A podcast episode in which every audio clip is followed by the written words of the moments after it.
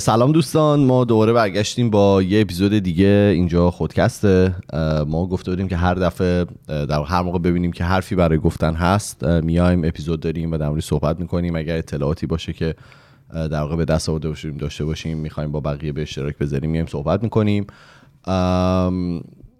خدا که اتفاق کم که نمیافته در واقع تو این روزا. هر روز یک مدل اتفاق هر کدومش به یک مدل در واقع اذیت کننده ناراحت کننده. ولی همچنان خیلی خیلی امیدوار دیگه. آره روز که نه چند ساعت چک نمی کنیم یه یه چیزی اتفاق میفته. من وقتی که کار می‌کنم وقتی ایمان زنگ می‌زنه من گوشی برمیدارم میگم انقلاب شد جمله اول همیشه آره همیشه همینه. چون هر موقع زنگ می‌زنه من اسم الان یه چیزی شده من مثلا حواسم نبوده خبر نداشتم ایمان می‌دونه زنگ زده بگه. قرار شده به من بگه نفر دوم. آره، نفر دوم. یه جوری من تو این اسپیس ها نشستم انگار مثلا واقعا می یاد چی میفتم یه برش این جلسم برداریم مثلا نمی‌خوام دیروز صبح من ساعت هشت بیدار شدم گوشی رو با کردم توییتر رفتم چک کردم. دیدم ایمان یه توییت زده نوشته که 6 ساعت قبل. بعد همون لحظه هم توی space بود. بعد زور که زنگ زد بهش میگم بخواب. شبا رو یه ذره بابا اصلا واقعا نمیشه. یعنی من شبا با یا تو space خوابم می‌بره یا توی مثلا یکی از این شبکه ها یا واقعا کم میارم شبکه 6 دارم نگاه می‌کنم. دیگه اونو نگاه نکن. شیش ایران. آره شبکه خبر. می‌ذاری که ببین حالا احتمالا دعوتش بیشتر صحبت می‌کنیم تو اپیزود ولی واقعا نیازه که دیده بشه به نظر من. یعنی کسایی که دسترسی به اطلاعات آزاد دارن اگه با در واقع اون پروپاگاندای جمهوری اسلامی هم آشنا بشن خیلی راحته براشون فهمیدن که کجاییم. آره آفرین. توی این انقلابه. شرط اولی که گفتی خیلی مهمه اگه دسترسی داری آره. نگاه آره دیگه یعنی معنی که می‌تونم با هم دیگه مقایسه بکنم خیلی بهت کمک می‌کنه که یه تحلیل درستی از اینکه کجای این انقلاب هستیم داشته باشی. ولی اذیت نمیشی؟ ببین چرا؟ خیلی اذیت کننده است. خیلی. می‌خوای مستقیم در مورد این صحبت کنم؟ اتفاقی یا اینکه تو می‌خوای در راستای اپیزود تو باشه. بز آخه اون قسمت دوم اپیزوده می‌خوای؟ اوکی باش پس بذار بذار بریم سر اپیزود. به جام جهانی آره جام جهانی هم که اصلا آقای کیروش یه حرکتی زد که یعنی از وحید امیری تو جمهوری اسلامی قفل این حرکت. مهدی ترابیه مهدی ترابی از وحید امیری مهدی ترابی تر بود. آره توی یه مسابقه ای که داشت ازش در مورد شرایط فعلی ایران پرسیدن. همه می‌دونیم اتفاقا همه کسایی که الان این اینه. اگر این اپیزود میشنوین شما در اطلاعات رو دارید. ازش می‌پرسن که در مورد ایران یه حرفی بزن. برمیگردیم میگه که شما یه شبکه خصوصی هستین برو با باست صحبت کن. برای من یه آفر خوب بیار تا من صحبت کنم. بعد جام جهانی. اصلا سو یعنی یارو نوشته بود که این آدم که احتمالا مثلا جز آخرین کارهایی که توی شغل حرفه ایش انجام میده دیگه بهش تیم که احتمالا نمیدن به خاطر اینکه آخه هر جام رفت, رفت. تیم خاصی کلمبیا و مصر و اینا همه همه ببخشید ببخشید. ری توش اومد بیرون دیگه اومد آره. یهو دیدش که به به توی سن حالا چون 70 خورده سالشه یه تیمی که رفته جام جهانی رو یعنی ما کیروشو بردیم جام جهانی دیگه. بهش دادن و گفته فرصت خوبیه. ولی نمی‌دونست قرار اینجوری بشه دیگه. آبرو آبرو برده و ببین, ببین حالا می‌دونی من چیزی که بود قبلا کیروش به این معروف بود که حالا توی جاهای مختلف پشت مردمه چه می‌دونم حرف زور تو کتش نمیره. همیشه دعوا داشت و فلان و اینا. مردم نه. برای منفعت تیم آره ملی مثلا. همون حالا نه نه اینو می‌خوام بگم. منفعت خودش با اینکه در واقع یه ذره vocal تر باشه نسبت به مشکلاتی که وجود داره منفعتش اونجا بود. خب این یه characteristic خوبی بود که ما نمی‌دیدیم توی بقیه حالا کسایی که شاید توی ایران بودن. شاید همچین رفتاری کم پیدا می‌شد نمیگم نبودن مربیایی که صحبت می‌کردن علیه سیستمی که وجود داشت. ولی اینم از دستات دیگه تقریبا هیچی نداره برای ارائه. همین دیگه اصلا حالا فوتبالیا همیشه قبل از جام جهانی کلی هیجان و بعد هممون. الان اصلا کسی نه حوصله داره نه براش مهمه. بعد آخه کارایی هم که می‌کنن دیگه. یعنی اینا رفتن قاطی اون پروپاگاندا اینا شدن. اون جلسه مسخرهشون با قاتل پرونده دار و خم شدن تا کمر و بعد آخه شما نگاه؟ کنید اینا پولدارترین قشرهای ایرانی هن دیگه. ورزشکار فوتبالیست از نه هر ورزشکاری. اینا دیگه مشکل مالی که تو زندگیش ندارن. اون آقای وحید امری که من نمی‌دونم چرا فکر می‌کردم آدم حسابیه. آره، اصلا هم. نمی‌دونم چرا. همیشه میگم این آدم حسابیه. میگه ما رو حمایت مالی کنید. بابا خجالت پیش مردم تو فقر رو خودش هم مثلا مال خطه که محروم نگرشون داشتن به نسبه مال لورستانه بعد به قاتل پرونده دار میگه که ما رو حمایت مالی کنید. و خجالت بکشید. آخه بعد بعضیا بعضی میگن که ما نمی‌دونیم اینا چی بهشون میگذره اینا. آقا مگه فوتبالیست دیگه من نداریم. مگه وریا غفوری نیست. مگه آره باری استقلال- کلا. منم همین این تو همین ذهنم ذهنیتم همین بوده که شاید مثلا. خیلی روشون فشاره. ولی آقا رو همه فشاره دیگه. بعدش هم من همیشه از اولش این باور خودم داشتم. یعنی خودم خودم نقض می‌کردم. که اگر که یه ذره حالا اسم و رسم دارتر باشی توی اون کشور خیلی کم خیلی سختتر میشه اذیتت کرد. صد درصد. و دیگه خب اینا دیگه از این اسم و رسم این, دارتر این یه ریاکشن فکر کنم نرمال بود که این تعداد آدم رو دید. من خودم رو میگم مثلا این تعداد فوتبالیست اومدن تو اون جلسه شرکت کردن و خم کردن و اینا. یه لحظه اصلا آدم میگه نه قبلا هم این اتفاق تعداد؟ نه کاروان جو... گردنت می‌گیره آخه اونجوری خم آره. کاروان چیز می اومد خدافزی بکنه پیش رئیس جمهور. هم آره. می‌رفتن. ولی توی این شرایط آره، یعنی شرایط. همون روزی که این همه حالا خبر اومد این همه بچه در واقع کشته شد همون روز خیلی خیاره بری اونطوری عکس بگیری اشوه بیای پی بزنی. همون اون اشوه ها. یعنی اون اش... یعنی عکس از همه. بازیکن‌ها اومد بیرون دیگه تمام کشورهای کشورها. دنیا این عکسای مزخرف رو گرفتن یکیشون نمیخندید جدی من بقیه عکس رو آره. همه آره. خیلی سنگین. قیافات جدی از رو احمقی حالات ام. ولی حالا یه یه موضوعی که آزاد کنیم راحت بشینیم اینجا من که از هر آزاد بزنیم. یعنی ما- نه دیگه یعنی واقعا آخه بعضی موقع اصلا انقدر عصبی میشی فوشه هم نمیاد یه موضوعی که حالا تو خودکست همیشه در موردش صحبت کردیم توی context های مختلف این بوده که اخبار منفی یا کامنت های منفی همیشه اگه تعدادشون هم حتی خیلی کمتر مثبت باشه خیلی بیشتر دیده میشن bold میشن. حالا بحثی کیروش و اینا شد توی کتگوری فوتبال. خواستم بگم از این ور اتفاقات مثبت همون فوتبال هم علی کریمی و علی دایی واقعا اونا هم تا همین الان کم نذاشتن. نه صد درصد. اونا هم آره آدم حسابی داره فوتبالمون ولی با اون مملکت. آدم حسابی داره. مملکت که آدم حسابی این- داره فوتبالمون هم آدم حسابی. داره. اینایی که تو تیم تیم ملی این کارا رو می‌کنن دیگه من نمی‌دونم. یه دونه سردار آزمون بود که فقط یه چند تا استوری رفت و حالا اصلا معلوم هم نیست جام جهانی بازیش بدن ندن. ولی بابا توف به شرفتون.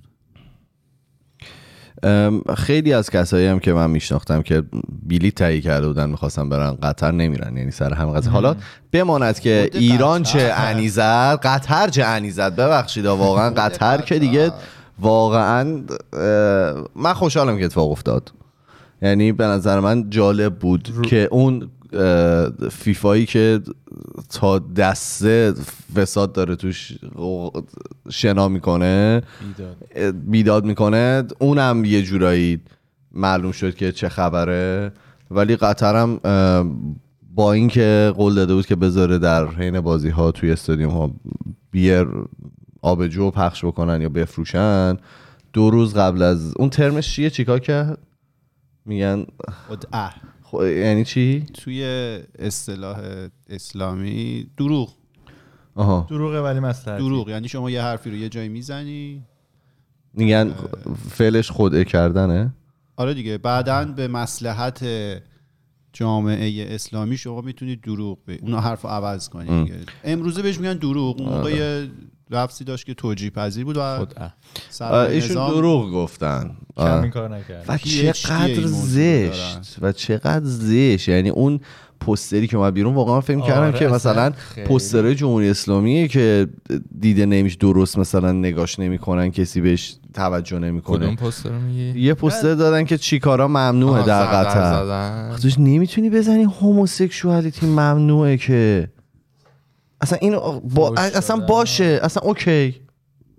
ولی آره، نمی‌تونی بنویسی من واقعا خوشحالم که داره این اتفاق میفته. آره, آره ببینن واقعا اصل این موضوع رو یعنی که- نه این هم اینو دیدن هم اونو آره دارن اینش که. تو ایرانه که خیلیا نمی‌بینن اونش هم که اون یکی مدلش هم که توی قطر دارن می‌بینن. واقعیت اینه آقا آزادی و انسان بودن توی این دین جایی نداره. ام. راحت.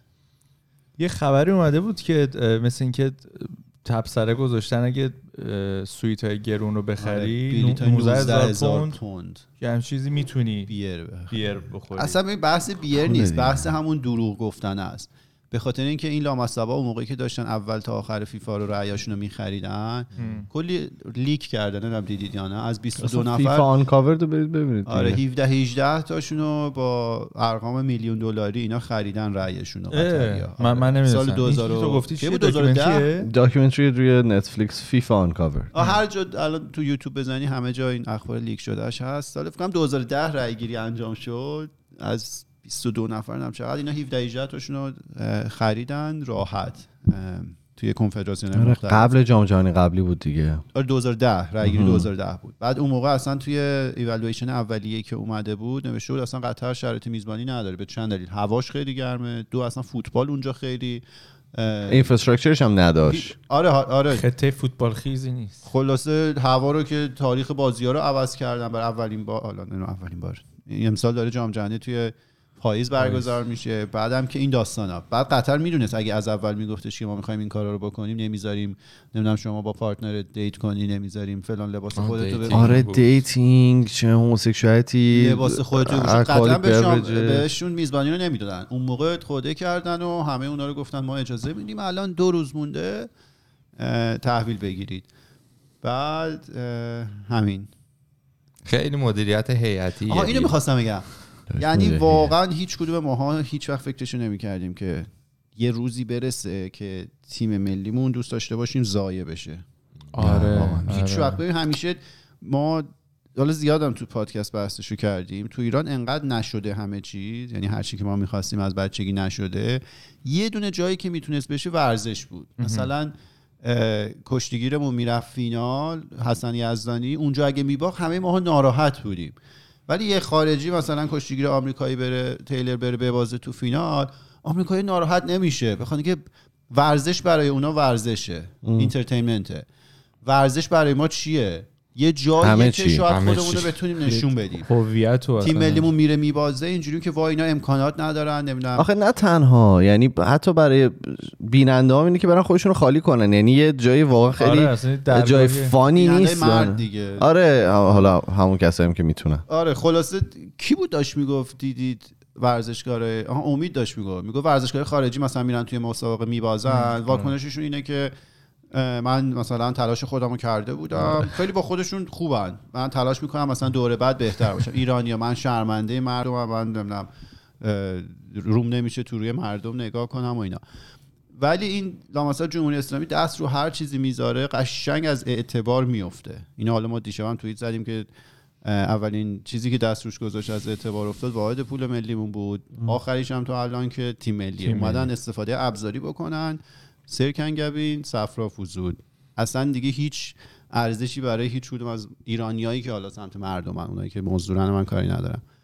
برای ماها نداره. وقتی تو کشورت بچه کوچیکو دارن اونجوری می‌کشن بعد تو میری عکس می‌گیری خوش خدمتی می‌کنی با اون قیافه و کراهت و کی نشون میده. من واقعا حالا الان که ما داریم ضبط می‌کنیم که بازی اکثر ولی نمی‌دونم پی. یعنی یعنی اسم. زیدشه. نه اون نوه خودش میگه نوه اصلا همیشه. حرف نزنید.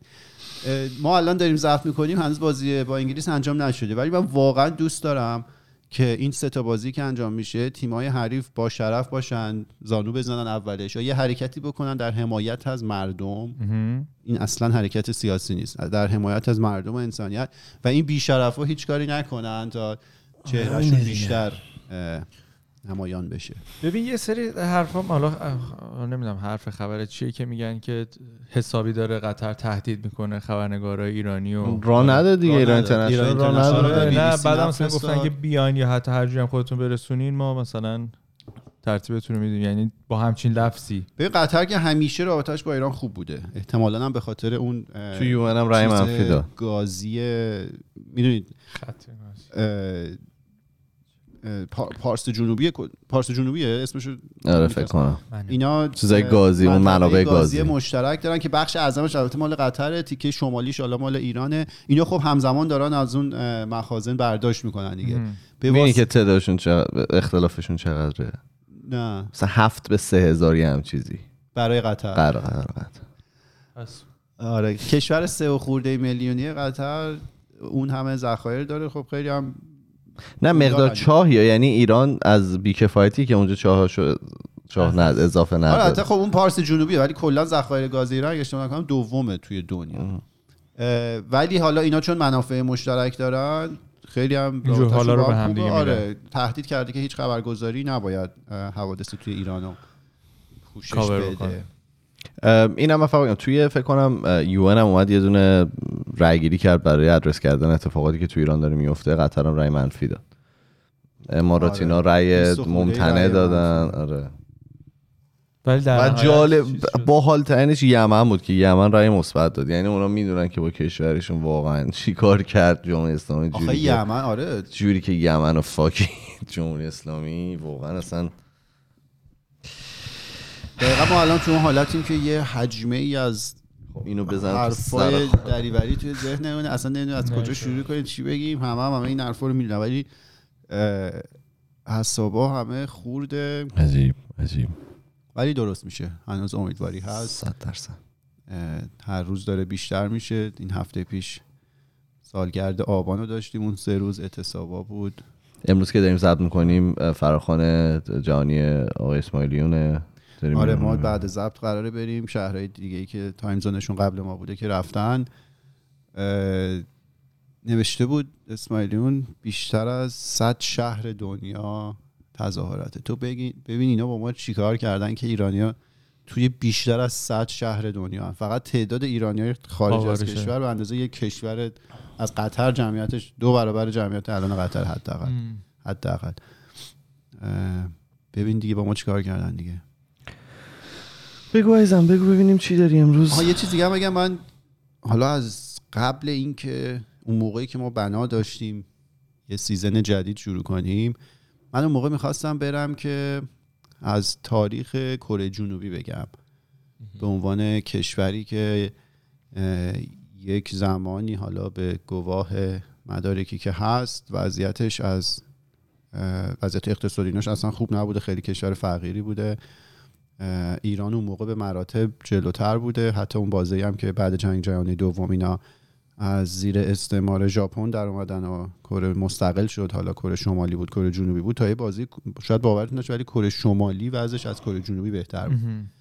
اینا حالا چندین تا انقلاب داشتن و خلاصه تونستن به دموکراسی برسن و الان یکی از پیشرفته ترین کشورهای دنیا. شرایط زندگی فوق العاده توی آسیا دارن احتمالاً آزادترین و متمدن ترین کشور آسیایی باشن. من بنا داشتم توی این season راجع به اونا صحبت کنم که حالا اصلا این اتفاق افتاد و مسیر عوض شد. ولی من دیروز دیپ پادکست رو نمی‌دونم دیدید یا نه. اه، ببینید ایرانیه؟ آره آره. خیلی پادکست درست حسابیه. اومده راجع حالا انقلاب کره صحبت کرده راجع به بهار عربی هم صحبت کرده. این حالا حرفایی بود که بین ما هم زده شده بود. ما بنا داشتیم که اگه بشه هر کدوم اینا رو کاور کنیم. دیگه بچه ها کاور کردن احتمالا ما دیگه اون کار انجام نمیدیم. حتما برید دیپ پادکست رو گوش بدید. دمش گرم. البته اسمش رو نمی‌دونم ولی دمش گرم که اینا رو پوشش داده. اسمش از دیپ پا- پادکست یا آره. دیپ پادکست. دیپ دیپ. دیپ عمیق. ویدیویی هم هست؟ آره آره. یوتیوب هست. اه، اون اسمشون رو اگه میشه پیدا کن الان شرایط اینجوریه که خب حالا همه ما ایرانی ها که مردمیم یعنی جز مزدور ها نیستیم. یه حس همدلی و همکاری خیلی عجیب و غریب و جالبی بین ما هست. اه، اصلا مهم نیستش که ما کجای دنیاییم. اصلا مهم نیستش که چه طرز تفکری داریم تو چه هیته داریم فعالیت می‌کنیم. همدیگه رو پیدا می‌کنیم به محض اینکه می‌بینیم یه گروه دیگه ای داره کاری انجام میده که در واقع به نفع این انقلابه خیلی همدل میشیم یهو خیلی باله. مثلا چند تا حالا پیج دیگه به ما پیام داده بودن ما باشون صحبت کردیم. الان مثلا من دیدم اون, چیزی که ما ایدهش رو داشتیم از ما بهتر انجام دادن. دیگه ما لازم نیست انجام بدیم. الان واقعا یه خانواده خیلی بزرگیم که هر کی هر گوشه کارش رو بگیره جلو ببره خیلی خوبه.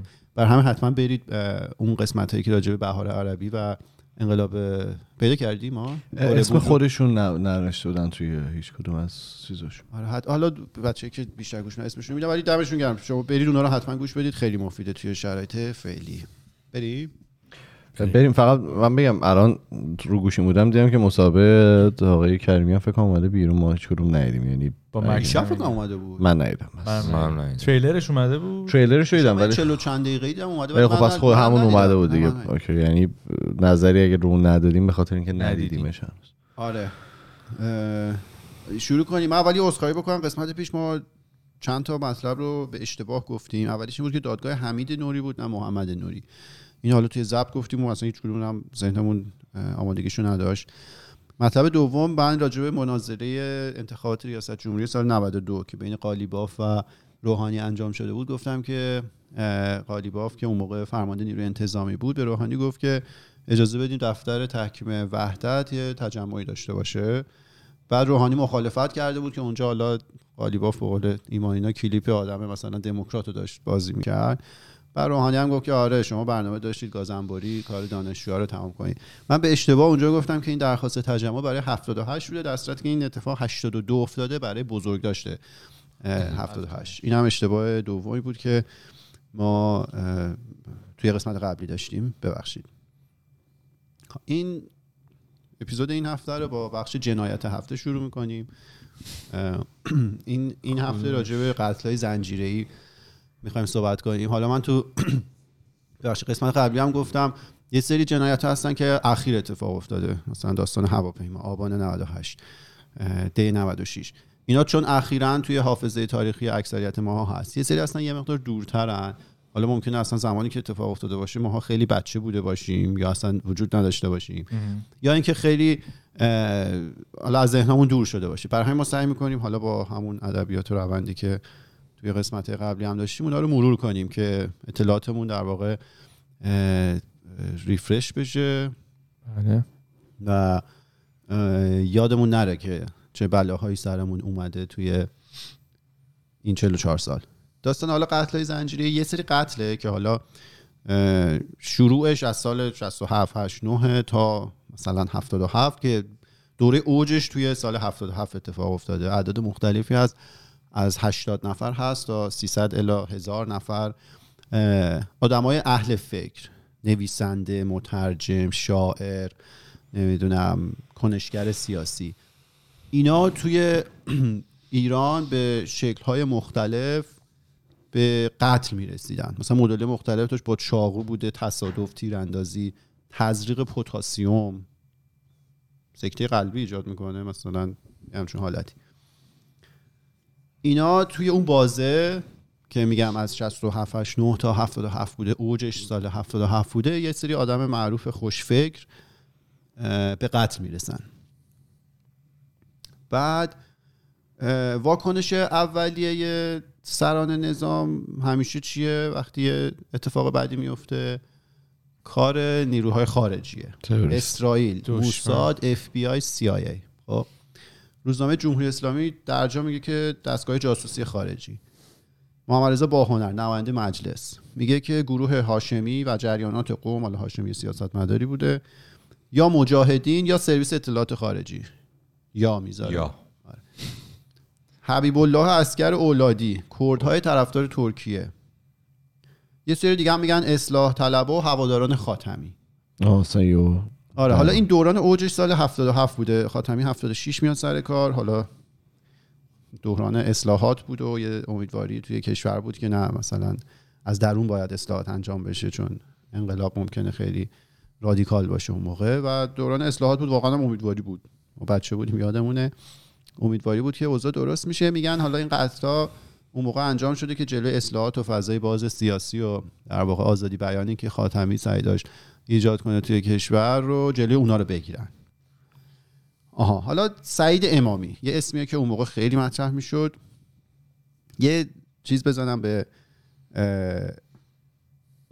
آه بذار اول یه بخش دیگر بگم. و این اتفاقی که میفته خاتمی میاد قول میده که ما حتما پیگیری می‌کنیم و متوجه میشیم که چه جوری این افراد حالا خوش فکر به قتل رسیدن. میاد یه تیمی خارج از وزارت اطلاعات تشکیل میده. قاعدتا وزارت اطلاعات کشور باید اگه اطلاعات رو داشته باشه. باشه کار اوناست دیگه. مثلا آدمای مشهور آمریکا به قتل برسن مثلا اف بی آی و سی آی اینا وارد عمل میشن. بعد توی ایران آقای خاتمی مجبور شه یه تیمی خارج از وزارت اطلاعات تشکیل بده که برن پیگیری کنن و ببینن که این اتفاقات چه جوری افتاده. این تیم بعد از یک ماه تحقیق اعلام می‌کنه که مقامات بلندپایه وزارت اطلاعات دست داشتن توی قتل‌های زنجیره‌ای. مقامات بلندپایه وزارت اطلاعات. که اون موقع آقای دوری نجف آبادی وزیر اطلاعات خاتمی بود آقای خاتمی شروع برکنار می‌کنن. که البته دوری نجف آبادی گفته که من اطلاعی نداشتم و اینا ولی خلاصه برکنار میشه. یه توضیح هم اینجا من راجع به وزارت اطلاعات و وزیر اطلاعات توی ایران بگم. توی کتاب خاطرات ری شهری به نقل از خمینی به میر حسین نخست وزیر وقت. خمینی بهش میگه که در مورد همه وزارتخانه ها هر کس رو که خواستی منصوب کن اما در مورد وزارت اطلاعات با من هماهنگ باش. به صورت سنتی توی نظام جمهوری اسلامی وزارت اطلاعات دست رهبره به صورت سنتی. اینو خمینی اون موقع صریح به میر حسین میگه و از اونجا به بعدم توی ریاست جمهوری های بعدی هم این اتفاق میفته مثلا زمان خاتمی که حالا ما چقدر بدبختیم تو ایران که به اصلاح طلبها و خاتمی و اینا لفظ چپ القا میشه. ببین راست کجاست که چپش میشن اینا. خاتمی مثلا حالا چپ و اصلاح طلب بود دوری نجف آبادی روحانی راست متحجری بود. ولی اون میشه وزیر اطلاعات مثلا دولت حالا اصلاحات. اصلاحات. به خاطر اینکه باید نظر رهبر رو مثلا جلب می‌کرد. پس به صورت سنتی اصلا وزارت اطلاعات دست دولت نیست. یعنی مستقیم از سمت رهبر باید تایید بگیره دیگه آره تایید تو باید نمی‌تونی. همیشه یه آدم قاتل جانی باید اونجا بشینه. بعد خلاصه این تیمی که آقای خاتمی تشکیل میده بیرون از وزارت اطلاعات بعد یه ماه تحقیق میاد میگه آقا اصلا مقامات رد بالای وزارت اطلاعات دست داشتن توی این داستان. هفته پیش یادتون با... دو هفته پیش یادتون باشه من راجع به حوادث کوی دانشگاه صحبت کردم. که چی شد که این قضایا در واقع جرقش زده شد؟ این بود که تو تیر 78 15 تیر روزنامه سلام اومد یه نامه رو منتشر کرد یه نامه محرمانه ای که سعید امامی حالا میگم سعید امامی کیه اومد به دوری نجف آبادی وزیر اطلاعات خاتمی. گفتش که آقا باید فضای رسانه‌ای رو محدود کنیم و یه سری اسم نویسنده هم برد که بعدا هم ترور شدن توی همین قتل زنجیره‌ای که اینا مثلا دیگه خیلی آزادانه دارن صحبت می‌کنن و اینا. روزنامه سلام اومد. این نامه رو تیر 78 نامه محرمانه رو منتشر کرد. روزنامه سلام توقیف شد. دانشجو اعتراض کردن. ریختن توی کوی دانشگاه و دیگه بقیه‌ش رو قسمت قبلی توضیح دادیم و همه می‌دونن. افتادن به جنایت. حالا برمیگردیم عقب این سعید امامی کی بود که اصلا اومد یه همچین نامه و زد و این داستان پیش اومد؟ توی این تیمی که آقای خاتمی تشکیل داد یکی از اعضای حالا اصلی که در واقع نام برده شد که توی این جنایات دست داشتن همین سعید امامی یا سعید اسلامی. من نمی‌دونم این الفاظ و حالا منصبا چی جوری تو ایران چیز میشه یا بهش میگن سعید امامی ولی سعید اسلامی بوده ظاهرا. از مامورین بلند پایه وزارت اطلاعاته. خب اسمش در میاد که از عوامل اصلی قتل های زنجیره این توی اعترافاتش میگه که سپاه دست داشته توی قتل های زنجیره گفتم اولش که خبر در اومد که درجا از خامنه ای بگیر تا همه آدمای دیگه اومدن گفتن سیایه و موساد و فلان و فلان و فلان. این سعید امامی گفتن نه سپاه دست داره. بعد اینم گذاشتن اصل قضیه و گفتن اصلا این جزء عوامل رد بالایی بوده که تو وزارت اطلاعات در جریان بوده و می‌گیرن و اینو زندانی می‌کنن و توی زندان میگن خودکشی کرده. داروی نظافت حمام رو موقع اه، استحمام خورده و آره دیگه غیب شده دیگه. تو ایران هم که می‌دونید همه مریضی زمینه ای دارن و اینجوری. بعد براتون بگم که وزارت اطلاعات چیه نور زیاده؟ آره نور. کارشم نمیشه کرد. آره وزارت اطلاعات اومد یه نامه ای هست نامش هست. بیرون داد. بعد اینکه اون تیم خاتمی در واقع این اخبار رو نتایج تحقیقات رو منتشر کرد که عوامل رو عده پرسنل کجندیش و خودسر وزارت اطلاعات معرفی کرد.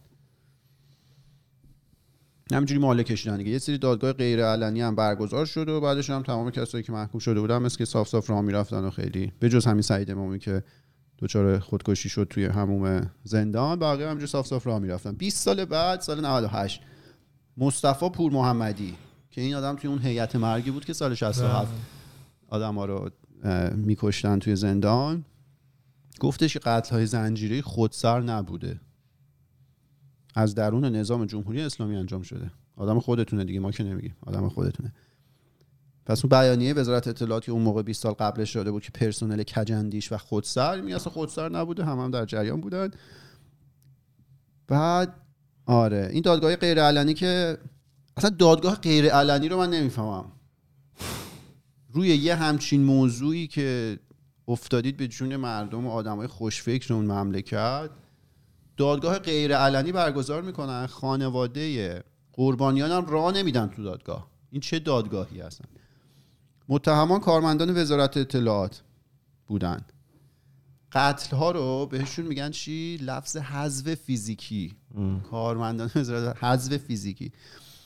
و میگن که اینا جزو وظایف سازمانی ما بوده. حالا جلوتر من کت می‌کنم از چند تا از این کارمندا ببینید چه بیشرف هاین خلاصه اون موقع آقای اکبر گنجی و امادالدین باقی خیلی خبرنگاری بودن که خیلی روی موضوعات متمرکز شده بودن. اینا رو دستگیر می‌کنن دیگه چون آزادی بیان داریم تو ایران.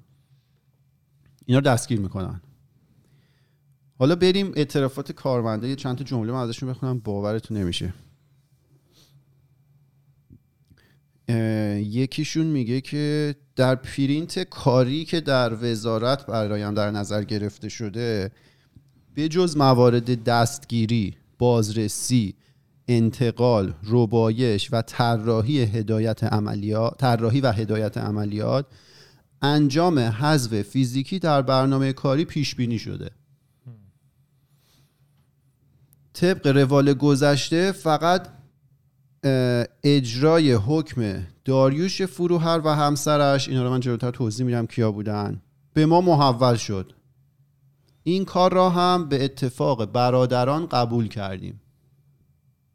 یعنی ریدن توی لفظ برادر. اصلا تو اون کشور دیگه آدم برادر میشنوه تو ذهنش یه آدم کریه المنظره پیرن روی شلوار متحجر میاد.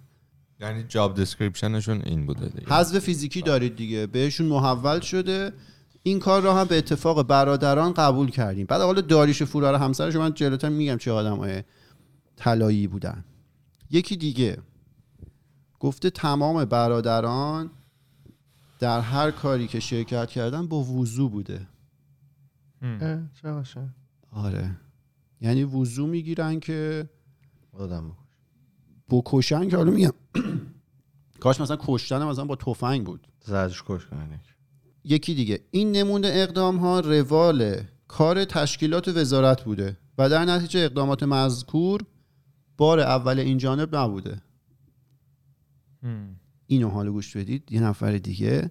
راجع به قتل آقا گفت یعنی بار اول هم نبوده که این کارو کردم. قبلا هم روال. بوده. عادی بوده. میری صبح میری مثلا تو شب برمیگردی خانمت رفت- ازت. می‌پرسه امروز مثلا چند تا کشتی؟ آره.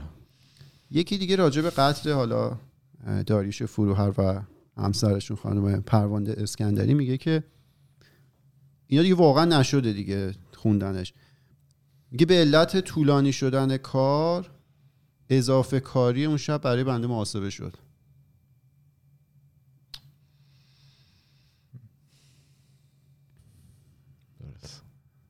حالا یه چند تا از موردای معروفشون رو بگیم عبدالرحمن قاسم دو سال 68 ایشون دبیرکل حزب دموکرات کردستان ایران بودن. توی اینا توی قتل زنجیره معصومه مصدق سال 77 ایشون نوه دکتر مصدق نخست وزیر ایران بودن که اگه کارشکنی انگلیسی ها نبود احتمالا ما الان یه کشور خیلی درست حسابی داشتیم. اون کودتا رو انجام نمی‌دادن. آقای مصدق کشور رو توی مسیر درستی انداخته بود. چقدر ما بیخرد بودیم که زمانی فکر می‌کردیم جواد ظریف داره ادامه کار مصدق آره. اینو دوتای بعدی رو که میگم اگه اذیت میشید گوش ندید. بزنید سی ثانیه یه دقیقه بعدی رو بزنید جلو. اینا خیلی حالا گرافیک احتمالا خیلی. آره ولی باید گفته بشه. حالا دقیق ترش رو خودتون هم می‌تونید برید بخونید. حمید حاجی زاده و پسرش کارون حاجی زاده سال 77 آقای حمید حاجی زاده شاعر و شاعر دبیر ادبیات کرمانی بودن. پزشکی قانونی 27 ضربه چاقو از زیر گلو تا زیر ناف روی بدن ایشون پیدا می‌کنه. پارگی قلب و ریه بریده شدن انگشتان دست راست. کارون حاجی زاده پسرش 9 ده سالش بوده. خب خیلی کم سن بوده. وقتی که این اتفاق میفته ده تا ضربه چاقو روی سینهش پسر ده ساله؟ آره بعد اه، اینو تازه گزارش پزشکی قانونیه. جای ضربه چاقو روی گوش صورت و پشت بوده. اینا قبل از اینه که سینه قلب و شکمش رو پاره کنن. یعنی اون یکی برادرشون که می‌رسه خونه من متنش رو خوندم نوشته بود اومده که این صحنه رو دیده دیده روی حالا شکم قلب کارون اون بچه 9 10 ساله. یه چیز سفیده. بعد این چربی بدن بود یعنی قفس سینه رو کامل شکافته بودن این زده بوده بیرون و این برادر می‌گفت می‌خواستم برم ورش دارم و دیگه نمی‌تونستم.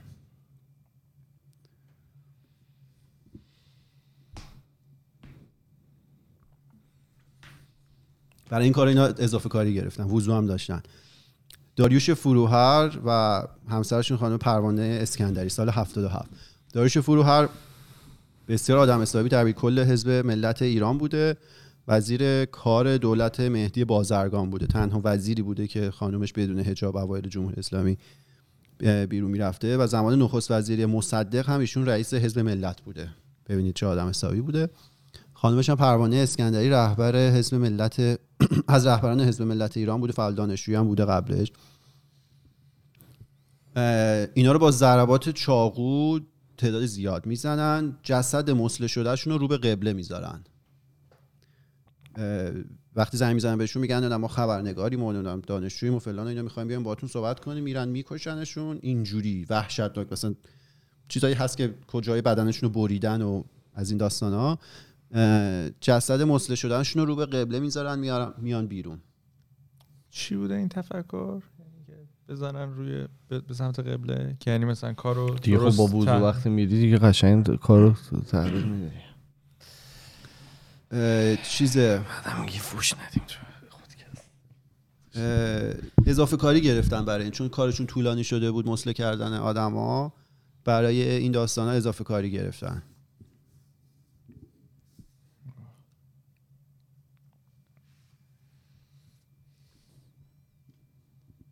اذیت زیاد دیگه. ضربان قلب بالاه اصلا.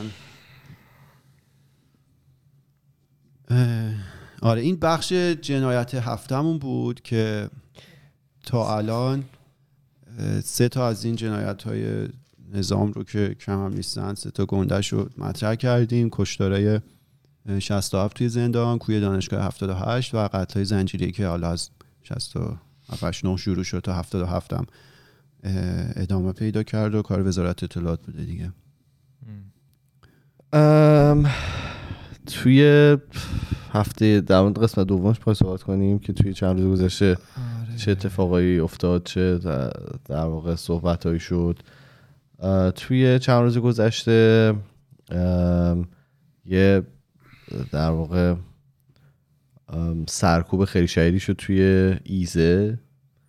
که شروع کردن در واقع دیگه با به قول خودشون با تیر جنگی به سمت مردم شلیک کردن که در پی اتفاقا دو, دو تا کودک کشته شد یه دونه 13 ساله و یکی 9 ساله. و تعداد زیادی بزرگسال و در هم کشته شدن هم مجروح شدن. که بعدش موقعی که این در واقع اطلاعات اومد بیرون به خاطر اینکه جمهوری اسلامی کم کودک نکشته بود توی مدت دیگه تصمیم گرفتن که این رو در واقع از اون سازوکار پروپاگاندای خودشون استفاده بکنن که در واقع این رو جور دیگه جلوه بدن یا یه دروغی بگن یه جوری ذهنها رو منحرف بکنن. که برگشتن گفتن یه گروه تروریستی بوده که حمله کرده به کیان؟ به مردم, مردم. آره. من به خاطر این می‌دونم این جریان به خاطر میگم دیروز دیروز پریروز داشتم شبکه 6 نگاه می‌کردم و هم این ور قضیه دیده بودم یعنی هم اول ویدیوهایی که از روی توییتر بود ویدیوهای کاملی که روی توییتر بود در واقع مراسمی که مادر کیان برگزار کرد اون شعری که خون و صحبتهایی که کرد اه، همشو دیده بودم. و بعد در واقع داستان جمهوری اسلامی رو داشتم میشیدم که چه اتفاق افتاده. که واقعا یعنی اگر یه ذره ماها فکر داشته باشیم می‌دونیم که دلیلی در واقع این منطقی پشتش نیست. چیزی که می‌گفتن اینه که یه گروه تروریستی بودن روی موتور با اسلحه و اینا که اصلا طرف تو مملکت اسلحه داره بعد میگن خدا امنیت داریم. میان روز قبل تمام اول دوربینایی که تو منطقه است رو با تفنگ می‌زنن و با یه تیرم می‌زنن. یعنی اینطوری که قشنگ رو ترین و. قشنگ آره فرت می‌زنه و که اینا ویدیوش نیست. اینا فقط میگن که وجود یعنی اتفاق افتاده ولی هیچ وقت ویدیوش نشون نمیده. یعنی یه جوری هم با دیتیل در این مورد صحبت می‌کنن نگاه می‌دونن ولی مجریه وقتی ازشون می‌خواست که ویدیو رو نشون بدن ویدیویی که شلیک می‌کنن به این چون تا قبل از اینکه تیر بخوره هست دیگه ویدیو دیگه. داره ضبط میشه.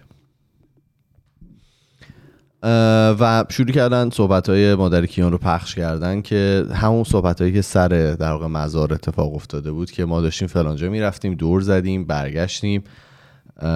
پلیس ما گفت اینوری برید و گروه های تروریستی توی میدون جلو هلال احمر تیر می‌زنن و خب کیان همونجا میمیره پدری زخمی میشه. و همین گروه تروریستی میبرنشون توی هلال احمر که بهشون کمک بکنن. یعنی میان از تو ماشین جمعشون. هلال احمر شروع میبرنشون بیمارستان. یعنی یارو تروریسته. اومده تیر زده به هدفش رسیده. یعنی هدف تو به عنوان تروریست اینه که آدم بکشی دیگه. حالا به هدفش رسیده و بعد اومده برده هلال احمر جایی که من خود طرف می‌گفت محل استقرار بسیجی های ایزه بوده. از اونجا سازماندهی می‌شدن. نشده و بردن بیمارستان. بعد اینا هیچ هم نگفته داده شما تروریستی الان اومدی تو بایگاه همون نماینده سابق همون درست گفته. نماینده سابق مجلس داشت میگفتش که من با فامیل خانم در خانواده نیکان پدر مادر کیان. کیان هستن ببخشید کیان هستن. میگفتش که ما از فامیلای دورشونیم من این چیزایی که دارم میگم از زبان بستگانشون شنیدم. بعد نماینده این نماینده سابق بود. بعد نماینده کنونی رو برداشتن آوردن. که اون میگفتش که آره من الان همین الان اصلا ده دقیقه پیش پیش این خانواده بودم. با مادرشون صحبت کردم. ایشون اصراری که دارن اینه که آقا من اینستاگرام دست خودم نیست گوشیم هم نمی‌دونم کجاست. ببین آخه چقدر دقیق؟ دقیق. آره آره این توی حالا اون فیلمشون هم بود. اونو درست گفته دیگه گروه که تروریستی خب بسیج و سپاه گروه گروه که تروریستی هن و ترورش کردن بعدم دادن هلال احمر خودشون بعدم بردن بیمارستان خودشون. و بعدش هم نماینده چیز آوردن. شورای امنیت ملی نمیه هم چیزی. ها اینا هم توی توی حرفاشون گفتن که آقا ماها نماینده مردمیم نمی‌دونیم. اینا رو بعد از ارگان های امنیتی بپرسیم یه بابایی رو آوردن به عنوان ارگان امنیتی. که گفتش که ما از صبح رفتیم چم ایزه خانواده رو دیدیم فلان گروه های میگفتش که تا الان 11 نفر هم دستگیر شدن در مورد این اتفاقات تروریستی که افتاده ولی اینا عامل نیستن. اینا تو اطراف بودن ما اینا رو دستگیر کردیم ولی عامل تروریستی گم شدن داریم سعی می‌کنیم پیداشون کنیم. بعد گفتش که آره یه سری فوتج هست که ما به خاطری که داریم کار اطلاعاتی انجام میدیم نمی‌تونیم مثلا ریلیس بکنیم و اینا. اینو اول صحبت ها گفت. همینطور صحبت شد صحبت شد و اینا. طرف برگشت گفتش که آخه شما فوتجی هست که هنوز در واقع به خاطر کار اطلاعاتی که دارین انجام میدین ریلیس نکرده باشین؟ گفت نه همه رو ریلیس کردیم تمام شد. و گفت بعد گفتش پس اون موتوریانا گفتش اونا نیست. نیست. فوتج شاه چراغ چیز نبود؟ حساس نبود که فوتج شاه چراغ رو بهت بگم. 4K اومد بیرون. نمی‌دونم. ببین دارم در مورد پروپاگاندا صحبت در, در مورد در واقع ابزار فرافکنی میشه. فرافکنی جمهوری اسلامی. دقیقا ابزارشه که این کار می‌کنن فوتج شاه چراغ در یک برنامه کودک در ایران پخش شده. برای بچه ها که بدونید که دشمن توی تروریست توی مملکتمون هست فلان دارن می‌کنن بیسار می‌کنن خوبا اینا هن. یعنی دیگه یعنی اون بسات شستشوی مغزی از کجا و چه جوری یهو میشکفه از کجا؟ یعنی توی برنامه کودکی که با فیلم هم اینجا می‌خوام بذارن اگه صحنه خشونت آمیز داشته باشه میگن که آقا نبینید برای بچه زیر 13 سال. اینجا که تو که نمیری که تو برای بچه ها همچین چیزی رو پخش بکنی که. و حالا اشکال نداره من هایجک نکردم حرف تو رو. چیزی که هست اینه که الان حالا توی توییتر و فضای مجازی و در با اطرافیان که صحبت می‌کنیم کارنم یه سوال پرسید که آیا کسایی هستن که این حرفایی که در جمهوری اسلامی می‌زنن رو باور کنه؟ واقعا اینه که آره هستن. ما توی فامیل خودمون شاید داشته باشیم. مثلا کسایی داشته باشیم که نه تنها باور دارن بلکه ایمان هم دارن به این حکومتی که الان در واقع این سیستمی که الان سر کار هست. و به نظر من تنها روشی که میشه باید آگاه سازی بکنیم. یعنی تنها کاری که جمهوری اسلامی نمی‌خواد اتفاق بیفته آگاه سازیه همیشه از بچگی جلو آگاهی گرفتن. به قول خود یه سری کتابا رو نمی‌تونی بخونی. یوتیوب توی ایران فیلتره به خاطر که یک سورس آگاهی می‌تونه باشه. تمام معلم های بسیجی فرستادن سر کلاس ها معلم های عجیب فرستادن سر کلاس. یعنی اون اینفورمیشن داره کشته میشه. و اگر که ماهایی هستیم که به اینترنت دسترسی داریم به توییتر دسترسی داریم به اخبار درست دسترسی داریم تنها کاری که می‌تونیم بکنیم که صحبت بکنیم. یعنی من واقعا در طول روز واقعا یه زمانی رو می‌ذارم با حالا آدمایی که مسن‌ترن توی خانواده ما با کسایی که ذهنشون متفاوته کسایی که انقلاب قبلی رو دیدن نتیجه نگرفتن دل سرد شدن. با اینا صحبت می‌کنم و بهشون footage نشون میدم. میگم آقا اینو کشتن اینها این ویدیوشه. این یارو رو مثلا point blank یارو افتاده رو زمین از اینجا بهش تیر زدن. می چی میگم؟ یعنی همه اینا که نمی‌تونه یا اینکه واقعا مملکت انقدر چیزم به تاقیه که اصلا یه سری تروریست ریختن تو مملکت اصلا دارن میدرن که خب دو حالت دیگه یا دوش... یا بیکفایتیه یا بیکفایتیه دیگه. آره، یا دشمن هیچ غلطی نمی‌تونه بکنه یا همه کاری که کرده رو دشمن کرد. بعد بنا به شرایط یه کدوم این دوتا جمله به کار میره. همون دیگه اصلا میگم اصلا کمدیه دیگه. ببین کمدیه که واقعا کمدی تلخه ولی من چیزی که هست همه شی دارم میگن قشر خاکستری قشر خاکستری. قشر خاکستری احتمالا اطلاعات نداره الان. یعنی واقعا کسایی هستن که شاید پدران ما هستن که شاید اونقدر روی اینترنت و فضای مجازی نباشن رو توییتر نباشن. ما خودمون چقدر وقت توییتر رو یاد گرفتیم؟ میچی میگم؟ قبلش حداقل شخص خود من تنها سورس این که من بدونم رو توییتر چه خبره از روژین میپرسیدیم که تو توییتر چه خبره. یعنی اون اصلا به ما یاد داد که توییتر چجوری باید استفاده بکنیم. من چجوری می‌تونم انتظار داشته باشم از مثلا یک افرادی که سنشون از من بیشتر و مشغلهشون شاید از من خیلی بیشتر باشه برن یاد بگیرن و به اطلاعات درست دسترسی پیدا کنن. اگر که ما وقتشو داریم می‌تونیم این اطلاعات رو بدیم. می‌تونیم. و این خیلی در واقع کمک می‌کنه. مثلا با خانواده که صحبت می‌کنیم مثلا فلان. تو شیراز هیچ خبری نبود. هیچ اصلا هیچ بعد مثلا با مامانزگم صحبت می‌کنم میگم آره هیچ خبری نبوده فلان اینا بعد میشینم میگم نه با این ویدیو رو ببین مثلا این مال اینجاست. این مال امروز مثلا مال اینجا این یه ساعت پیش اینجا اتفاق افتاده. این طرف مثلا فلانجا لختش کردن. میشه میگم؟ یعنی باید و بعدش میگن ای چقدر جالب. مثلا پس داره به جایی می‌رسه پس داری میریم جلو. میگم؟ اون امیدواریه رو می‌بینی تو چش طرف. یعنی اون طرفی که قشه خاکستری اینطوری نیست که آقا من راضیم با این قضیه. تو امیدری که بهش بدی فالوآپ می‌کنه باهاش. یعنی مثلا الان اینطوریه که. مامان بزرگم به ما زنگ می‌زنه میگه چه خبر چی- چه اتفاقی افتاده تو طول ر- تو طول روز مثلا تو دیشب. دقیقا. این خیلی حرف خوبی بود که گفتی امید. به نظرم اینی که امید و نشر بدیم.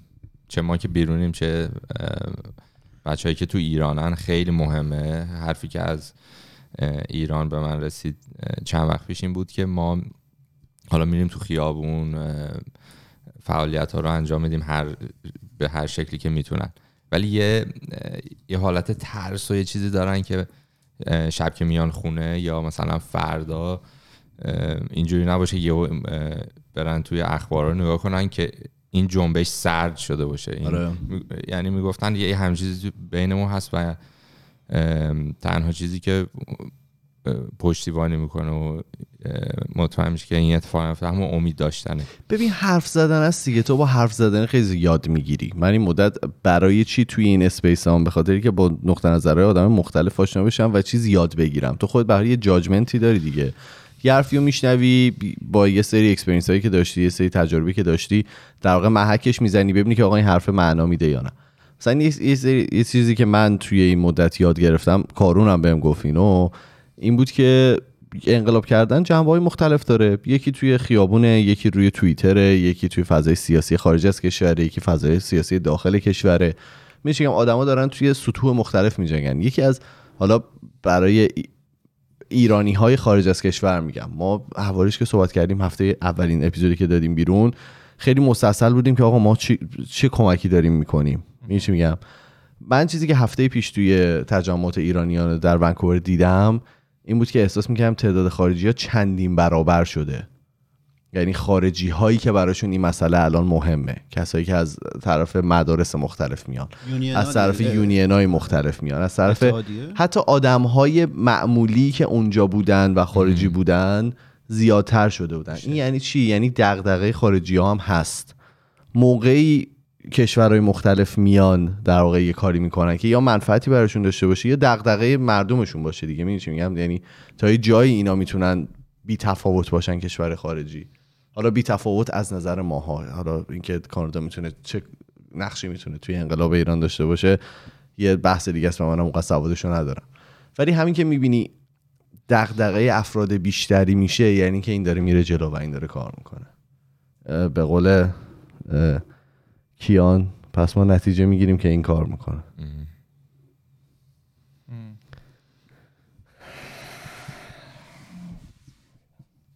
بریم ادامه بحث پروپاگاندا بگو ببخشید من هایجک کردم بحثتون. نه خیلی خوب بود. این جمله آخر فقط داشتی نمی‌گفتی ادامه رو بریم. حالا هفته پیش من شروع کردم پروپاگاندا رو. این هفته ادامهش میدم. تاریخدان آمریکایی آقای هاوارد زن. دبل ان گفته اونایی که اگه اونایی که کنترل جامعه رو در دست دارن مثل سیاستمدارا و رسانه و این داستانا بتونن به ایده های ما چیره بشن. دامینیت بشن به تفکراتی که توی ذهن ماست. قدرتشون تضمین شده است. سرباز نیاز ندارن که خیابونا رو کنترل کنن. ما خودمون خودمون رو کنترل می‌کنیم. این چقدر جمله خفنیه. تاریخ دانن دیگه ایشون. یعنی اگه بتونه این مدیا و سیاستمدارا اینا افکار ما رو کنترل کنن ما تزریق کنن که به چی فکر کنیم چه جوری فکر کنیم اصلا دیگه نیازی به سرباز ندارن دیگه. این همه چماق به دستو که نیاز ندارن تو خیابون باشه. ما خودمون جلو خودمون رو می‌گیریم و فکر می‌کنیم که واقعا یه سری بیگانه اومدن توی کشور دیگه. وضعیت کشور ما هم که عالیه و آمریکا هم داره متلاشی میشه. اینجاست که متوجه میشیم که این همه سانسور و دستکاری اینترنت تو ایران دقیقا برای همینه. برای اینکه که بتونن افکار ما رو کنترل کنن. فقط بعد شانسی جمهوری اسلامی کنار بقیه بعد شانسیاش اینه که توی یه بخشی از حالا زمان حیاتش خورده به عصر اینترنت. یعنی اگه قدیم کنترل کردن افکار و اینا توسط ممنوعیت نوارای VHS اگه یادتون باشه اون نوار گنده ها یا کنترل ماهواره و اینا بود یا تو تو اکباتان میریختن اکباتان بگم مثلا 80 90 درصد آدم ماهواره داشتن اینا هی میریختن ماهواره رو هم میشکوندن و از این تلخک بازی ها. اگه قدیم کنترل حالا افکار و گردش اطلاعات از طریق ممنوعیت نوار VHS و ماهواره و اینا بود الان باید بتونن جلوی گردش اطلاعات از طریق اینترنت رو بگیرن که حالا بزرگای اینا ارباباشون نتونستن اینا که قطعا نمی‌تونن پشم با بد نسلی داری فاک می‌کنی. یعنی این نسل هم اون نسل قدیمی این نسل حداقل ماها نیست. آره دیگه این کلا کاری که اینترنت می‌کنه اینه که یعنی انجام داده اینه که خیلی آدمای دنیا رو به هم نزدیک کرده. ویدیویی که همین الان توی آمریکا دیده میشه توی ممکنه دور افتاده ترین مثلا شهر آفریقای آفریقا هم دیده بشه توی ایران هم دیده بشه. و واقعیت اینه که خب آدم ها مخصوصا تو سن پایین توی دوران نوجوانی اینا خیلی به هم نزدیکن. چون علایق مشترک تفریحاتی که می‌خواد انجام بده مشترک این حالا در واقع خشم و موزگیری و جناح که آدم بزرگا ممکن داشته باشن تو وقتی جوانتری نداری. خیلی به هم نزدیکی و یه نگاه به خودت میندازی می‌بینی آقا منی که توی ایرانم هیچ فرقی با اونی که توی آمریکا هست نداره. من چرا اون آزادی رو نمی‌تونم داشته باشم؟ من چرا نمی‌تونم برم تو خیابون برقصم لباسی که دلم می‌خواد بپوشم از زندگیم لذت ببرم؟ چرا؟ این سوالا پیش میاد. برای همین همین چیزی که ایمان میگه این نسل فرقش مثلا حالا ما خودمونم خیلی نسل حالا ما دهه 70 یارم حساب نکنیم با دهه 60 ها که بچهای توی جنگ و اینا بودن دقیقا همینه. اونا نمی‌دیدن دنیا چه جوری داره اداره میشه آدمای جوون دنیا چطور دارن زندگی می‌کنن. ولی بچه دهه 80 اینو می‌بینن و واقعیت که هیچ فرقی بین دهه 80 ایران آفریقا آمریکا وجود نداره. همشون حق این رو دارن که مثل هم زندگی کنن. برای همین حالا ما زیادم توی همین پادکست خودمون از بچه های اون رد سندی شنیدیم که میگن آقا ما قبل از شروع تظاهرات من ناراحت هم می‌شدم می‌گفتن خیلیشون به خودکشی فکر می‌کنن می‌کردن توی ایران. به خاطر اینکه فکر کن تو توی اون رنج سنی هستی. حالا بچه‌ای که دارن گوش میدن می‌تونن توی اون رنج سنی باشن تایید کنن. شرایطی که توی ایران هست که خب آینده ای رو تضمین نمی‌کنه برای هیچ کدوم از بچه ها از اون طرف اونا می‌بینن بچه ها خارج از ایران چطور زندگی می‌کنن و حقشونه که اونجوری زندگی کنن. و این ناامیدی باعث میشه که اون آدما به خودکشی فکر کنن. الان که این جنبش رو افتاده باز ما همچنان پیام می‌گیریم همون سن رده سنی به من میگن که برای من اگه برم توی راه آزادی بمیرم هم برام مهم نیست. کلا این نسل خیلی جنریشن زی این طرز تفکر رو داره و خیلی حالا طرز تفکر جالبی هم هست. روی این حساب شانسی جمهوری اسلامی که توی عصر اینترنت قرار گرفته و میگم حالا اربابای اونا هم نتونستن اینترنت رو کنترل کنن اونا هم قطعا نمی‌تونن. روی این حساب این گردش آزاد اطلاعات اتفاق میفته و انقدر ادامه پیدا می‌کنه که آگاهی به جایی برسه که دیگه اونا نتونن در واقع جلوش وایسن. هر چقدر چماقدار و بسیجی و از این دوزاری ها رو بفرستن توی خیابون دیگه تو جلوی ذهن آگاه رو نمی‌تونی بگیری. وقتی یه فکری آگاه میشه وقتی یه فکری در واقع آزادی رو درک می‌کنه دیگه تو اون رو نمی‌تونی محدود کنی.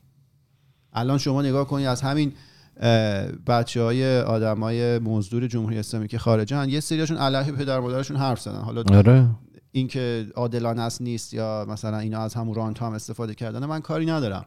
چیزی که می‌خوام بگم اینه که اینا چون طعم آزادی رو چشیدن دیگه حتی حاضر نیستن پایبند باشن به اون سورسی که پدر و مادرشون بهشون وصل بوده و از اون طریق اینا رو رشد داده. کسی که آزادی رو دید دیگه نمی‌تونی دربندش کنی. و آره. واقعا هم باید کور باشی. یعنی تو اون مملکت زندگی کنی و ناامیدی مثلا جوونا رو نبینی. این کار سختیه ها. می‌دونی چی میگم؟ یعنی حالا من به واسطه کار تویچ و یوتیوبی که شروع کردم و ایرانی که رفتم این دفعه خیلی مثلا تو خیابون مثلا که میدم شروع می‌کنم صحبت کردن و اینا خیلی جوونه باعث یعنی آدمایی که استعدادایی که هست و ازشون بخواد به واسطه اینکه این سانسور وجود داره و هیچ سازوکاری برای اینکه بخوان استعدادشون رشد بدن وجود نداره استعداد زیاده علاقه هم زیاده. حتی امید به کارم زیاده ولی امید به آینده نیست. یعنی تو اگه واقعا تو مملکت یه نقشی داری یه سوادی داری یه کاری داری و اینا رو نمی‌بینی واقعا آدم نالایقی هستی. خب. اصلا انقدر آدم می‌تونه حرف بزنه روی موضوعات انقدر یعنی از جهات مختلف اینا غلط هم. من هم بگم و این این خنده هم که می‌بینی تبسم می‌کنی از رو عصبانیته یعنی بابا اصلا آره دیگه اسم حسشو من نمی‌دونم. خیلی هم حالا بلد باشم اسم احساساتو. یعنی انقدر غلطن از همه نظر. بابا تو نگاه کن تمام کسایی که به قتل می‌رسن توسط گروه های تروریستی جمهوری اسلامی تمام فیلم هایی که میاد تو تو اینا قشنگی می‌بینی. با حالا اون هفته هم صحبتش همین پسری که سرآشپز بود توی. مرشا. مرش- مرشا آره مرشا. توی عراق. کیان فیلم کیان. بابا بچه ده ساله شاعره. ما هیچ وقت توی ده سالگی اون جمرمون رو اونجوری شروع نمی کردیم اونجوری با اون عشق نمی‌دونم گل میکاره. اون قایق رو درست می‌کنه می‌ذاره اونجا میگه پس نتیجه می‌گیریم که کار. تو انسان نیستی. اگه این فیلم ها رو ببینی و اشک نریزی ناراحت نشی. به این فکر نکنی که اینا چه بیشتر. انسان نیستی خیلی راحت. هیچ انسانی نیست که یه همچین زیبایی رو ببینه. به خاطر اینکه می‌دونی تو ممکنه بتونی فکر آدم ها رو کنترل کنی.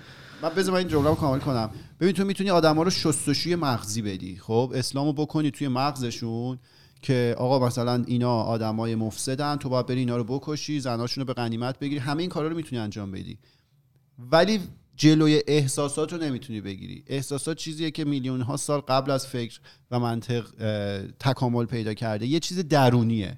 تو وقتی یه بچه رو می‌بینی لبخند می‌زنه قاتل جانی هم باشی تو اون قشنگی رو می‌بینی.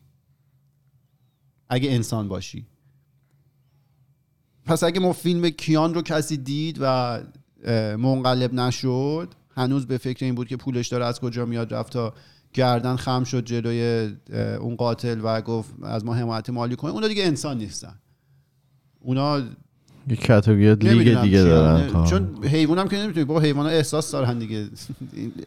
انسان نیستن. اصلا نمی‌دونم چه موجودی هست. من توییتش هم کردم. یعنی بچه کشتن توی تمام این کارتلا توی تمام ارگانیزیشن های تروریستی و یه چیزی که قفله. یعنی هم یارو طرف تو فیلم متری شیش و نیم زیر بار شیش و نیم کیلو رفت زیر بار بچه کشیه نرفت. یعنی حاضر بمیره ولی زیر بار... این هم همینه. یعنی واقعا اون کسی که می‌بینه منقلب نمیشه. واقعا آدم به قول کار انسان نیست. و اون کسی که می‌بینه و بعد میره در موردش جوک و انیمیشن و اینا می‌سازه یه جور دیگه حیوونه و اون کسی که انیمیشن رو پخش می‌کنه اون تو دیگه واقعا یعنی دیگه خود مصدری اولاخ که میگن تو خودشی یعنی واقعا مصدری حالا نمی‌خواد راجع ولی مش انیمیشن که بهت نشون دادم دیگه همین قبل ضبط بهتون نشون آره. دادم نه انیمیشن نه نه okay. یه سریا میان انیمیشن درست می‌کنن مسخره آره. این به نظرم حالا این متاثر شدن و اون احساسات نشون دادن بعد اون ویدیو شاید زیاد concern یا مسئله نیست. بیشتر اون مکانیزم فکریه که باز این افراد بهشون دیکته شده و ادامه میدن که بعد از مثلا دیدن همچین ویدیوهای همچین اتفاقاتی تازه چی میگن بلبل میشن میگن که مدرکتون کجاست که مثلا جمهوری اسلامی بوده. یعنی یه ادامه حرف پروپاگاندای کارون میگم. یعنی یه یه, یه انشای اینا دارن که همیشه توی بحثا مغلطه می‌کنن و بحث مدرک رو می‌کشن وسط و میگن شما مدرکتون اینجا. آخه دیگه به نظر اون, اون, اون مکانیزم فکریه که اینا بهشون دیکته شده و هست دیگه حالا. دیگه نکردم دیگه. آخه می‌دونی چی میگم؟ اون تو باید یه ذره فکر داشته. یعنی این کسایی که من دارم درمشون صحبت می‌کنم آدمای تحصیل کرده این مملکتن. این طرف آره آره. یک پنج تا کتاب خونده. می‌دونی چی میگم؟ توی دانشگاه خوب درس خونده. پولش از اونجا تو. شعورت دیگه دیگه از دیگه؟ یعنی تو دیگه اینو می‌بینی که یکی رو کشتن. آقا دیگه خب داستانی که بهت گفته میشه هم مهمه دیگه. همین داستان تروریست آره ولی ببین تو شیش. درسته ولی کسی که میگم اهل درس باشه تو اگه مثلا چه اگه یه ذره سواد داشته باشی یه ذره انسانیت داشته اصلا آقا سواد بخوره تو سر همه یه ذره انسانیت داشته میری تحقیق می‌کنی دیگه خب الان. ببخش برو من تو تو قسمت. قبل گفتیم که پروپاگاندا تلاش یه گروهه که حالا propagandist بهش میگن که ما رو وادار کنه یه مدل خاص فکر کنیم یا رفتار کنیم. حالا این propagandist می‌تونه یه شرکت یه شرکت باشه مثلا اپل. همه پروپاگاندا دارن ها. من اینو اول بگم که اولا لزوما چیز بدی نیست دوما همه دارن. تمام تبلیغات پروپاگاندا پروپاگاندای سیاسی از همه اینا هست. فقط ما یه ابزاره در واقع. حالا تو از این ابزاره چجوری میای استفاده می‌کنی؟ مثلا حالا راجع اپل صحبت کردیم. این یه پروپاگاندایی داره که یه بازی های روانشناسانی با تو انجام میده. تو یه مدل خاص فکر می‌کنی و طوری رفتار می‌کنی که به نفع اون شرکته. همه ما هم تو این قضیه هستیم. لزوما هم چیز بدی نیست. ولی حالا ما امروز راجع به پروپاگاندا سیاسی می‌خوایم صحبت کنیم. که تلاش یه گروه propagandist که ما رو وادار کنه یه مدل خاص فکر یا رفتار بکنیم. خب. هیتلر من هفته پیشم دو هفته پیشم گفتم شما search کنید یه عالمه مطلب از هیتلر میاد به خاطر اینکه این اه، ضربهش رو توی جنگ جهانی اول خوردن توی جنگ جهانی دوم هیتلر فهمید بابا پروپاگاندا ابزار بسیار قدرتمندی باید ازش استفاده بشه. اینجوری میگه میگه هدف پروپاگاندا این نیست که حقیقت رو objectively مطالعه کنه. objective نه objectively فارسیش چی میشه؟ یعنی حقیقت رو اونجوری که هست بیان کنه. دو حالت زیادم توضیح دادیم قبلا. راجع به یه موضوعی صحبت میشه یا objective یا subjective subjective یعنی اینکه من یه موضوعی رو ببینم نظرم و نظر شخصیم رو بهش نسبت بدم. objective اینجوریه که تو واقعا بری دنبال حقیقت بگردی. مثلا من برم به جای اینکه بگم به نظر من این رنگ فلانه برم اثبات کنم که این رنگش اینه. یا یه همچین چیزی. هیتلر میگه که هدف پروپاگاندا این نیست که حقیقت رو objectively مطالعه کنه و با academic fairness در اختیار عموم قرار بده. حالا academic fairness یعنی چی؟ یعنی حالا مقاله های اکادمیک رو خونده باشید همیشه میاد یه فرضیه رو مطرح می‌کنه. مثلا میگه که من اگه توی پادکست مثلا طول مدت زمان پادکست ما انقدر باشه میزان شنونده ها انقدر افزایش پیدا می‌کنه. خب این رو من توی مقالم میام مطرح می‌کنم. بعد میرم این آزمایش رو میدم به یه عالم پادکست توی جاهای مختلف دنیا. میگم مثلا یه آزمایش انجام میده طول پادکست x یا آزمایش دیگه طول پادکست مثلا x به علاوه آلفا. با این آلفا بازی می‌کنیم اعداد رو جمع آوری می‌کنیم اعداد رو مطالعه می‌کنیم. بعد متوجه میشیم که آره فرضیه من درست بود و مثلا این به نظریه تبدیل میشه یا حالا اعداد و ارقام در واقع حمایت می‌کنه فرضیه من رو. به میگن academic fairness یعنی شما یک سری experiment run می‌کنی یه سری آزمایش انجام میدی که نشون بده که فرضیه که شما مطرح کردی درسته و کار می‌کنه. خب. هیتلر میگه هدف پروپاگاندا نیست که حقیقت رو objectively مطالعه کنه و با academic fairness در اختیار عموم قرار بده. هدفش اینه که در خدمت حقوق ما باشه همیشه. This is the tru- truth. یعنی چیزی رو که من بیان می‌کنم اینه و درست همینه تمام. حقیقتونه. هیچ چیز دیگه حقیقت نیست. یه تفاوتی بین پروپاگاندا و ادویکیشن هست. میگه که پروپاگاندا میگه که به مردم میگه که به چی فکر کنن؟ آموزش به مردم میگه که چه جوری فکر کنن؟ ببین این خیلی قشنگه و خیلی هم مهمه. اینو که من داشتم میخوندم قشنگ رفتم توی دوران مدرسه خودمون و به این نتیجه رسیدم که نظام آموزشی ما ابزار همش پروپاگانداه تا صد درصد. چون به ما نگفت چه جوری فکر کنیم. توی توی به یه این سری مس... آره. توی یه سری مسائل. قشنگ اومد گفت به چی فکر کن؟ اگرم نگاه کنی ببین حالا درسای علوم انسانی تو ایران فکر کنم در مقایسه با حالا علوم دیگه پایین ترین کیفیت داشته باشه چون حکومت روش دست انداخته. هر چقدر مثلا ما ایرانی توی مهندسی و ریاضی توی همه جای دنیا قویم توی پزشکی قویم توی علوم انسانی نیستیم به خاطر اینکه به خاطر دقیقا همین موضوع. علوم انسانی چیزیه که در واقع تو مثلا میری جامعه شناسی می‌خونی مردم شناسی می‌خونی حقوقدان میشی. که بتونی از در واقع حقوق مردم دفاع کنی راجع به مردم فکر کنی. اونجا جاییه که نظام آموزشی باید به تو یاد داده باشه که چه جوری فکر کنی. ولی جمهوری اسلامی به تو میگه که به چی فکر کنی؟ یه سری فقه اسلامی و یه سری افکار و حالا عقاید متحجر رو می‌ذاره جلوت و تو فقط مجبوری توی اون قالب اگه می‌خوای. چیز دیگه علوم انسانی اسلامی اسمش.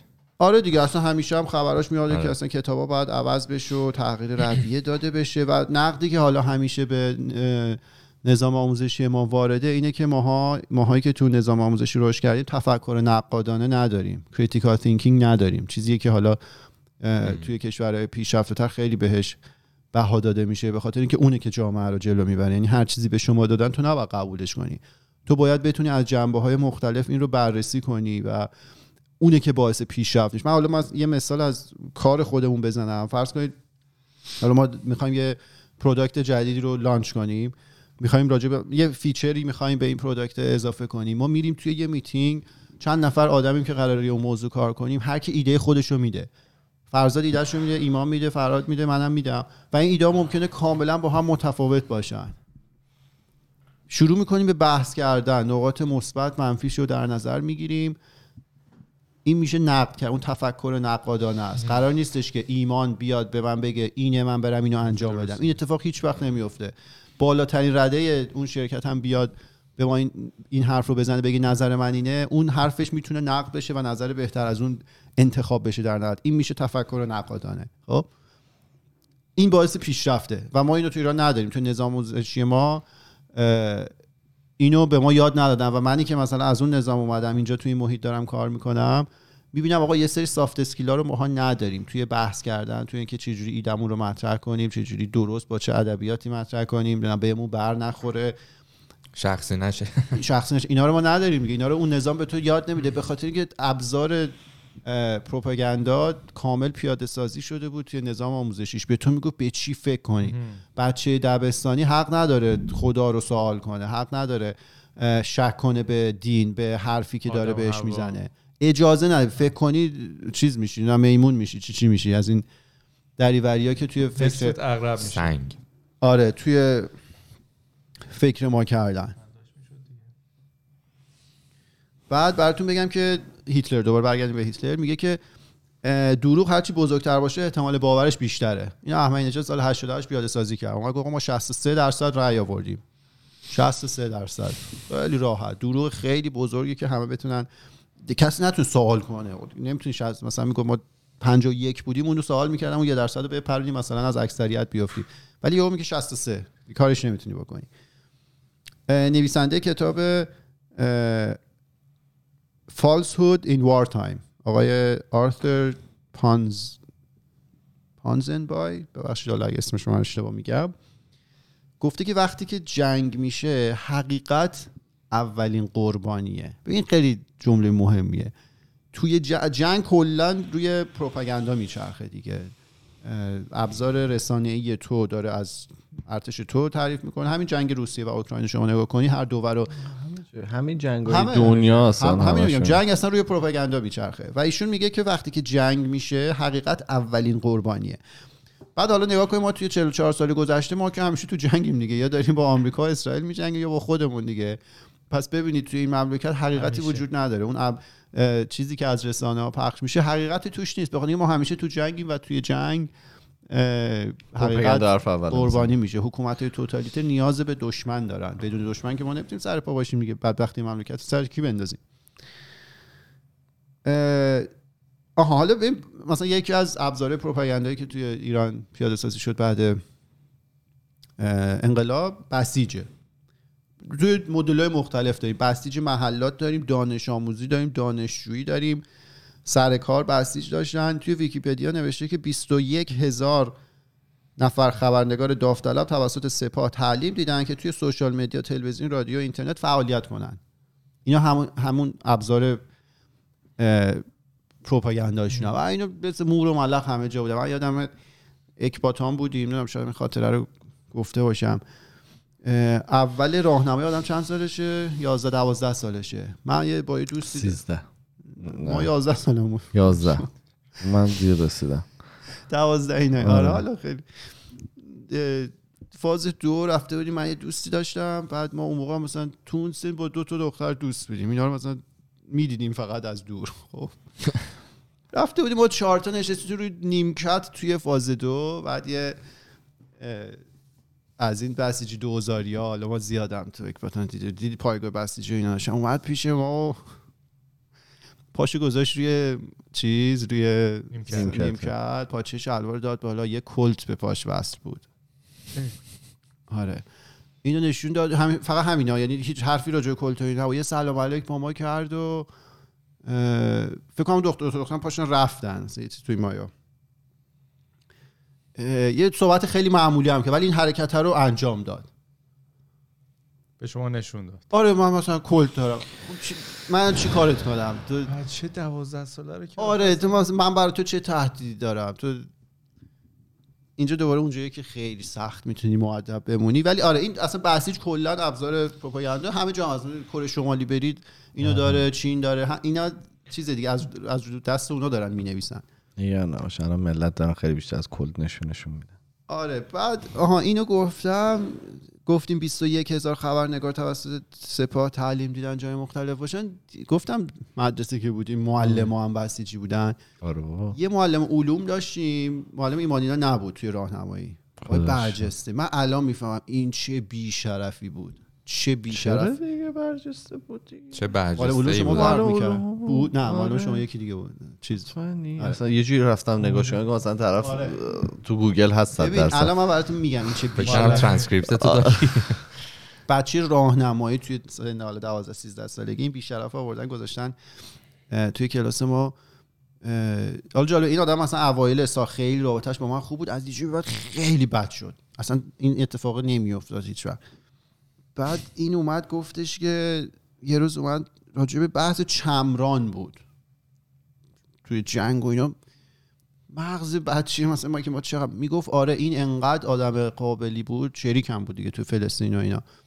تعلیم دیده بود. این از تپه میدوید میومد پایین و عراقی ها با حالا جس و اینا مسلسل تیراندازی می‌کردن و به این نمی‌خورد. این اینجوری آره ولی بیشرف بودنش برای این نیست. بیشرف بودنش برای این جمله است که من اینو سعی کردم دفن کنم تو مغزم ولی الان وقتشه که بگم. این اومد یه بار سر کلاس گفتش که آره مثلا توی خانواده و اینا اگه خواهر بر- خواهر نه دختر خاله فلان مادر هر کی دارید که یه چیزی هست اگه کسی اگه خانومی ساق پاش دیده بشه نه پاشنه پاش دیده بشه و به اینجا رسید من عکس زدم. گفت نه تو دیگه بعد از اینجا بعدش نمیگم. بعد این دقیقا تریکیه که آدم رو ترغیب کنی که نه بگو چی شده اینا. برگشت گفتش که این مستاق اینه که خود فروشی کرده.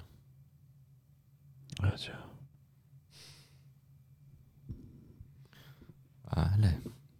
اون بیشرفی که اون بسیجی بیشرفی که اسم خودش رو می‌ذاره معلم علوم پا میشه میاد تو راهنمایی به بچه های همچین حرف بچه تو اون سن. آره ما اون اینجور جاها بزرگ شدیم دیگه حالا. و خروجی اینا میشه ما داریم انقلاب زن زندگی آزادی انجام برای همین ما میگیم خیلی مترقیه. این همه این نوابیقشون تلاش کردن که پروپاگاندا داشته باشن شستشوی مغزی بدن. ما شدیم مترقی ترین انقلاب دنیا.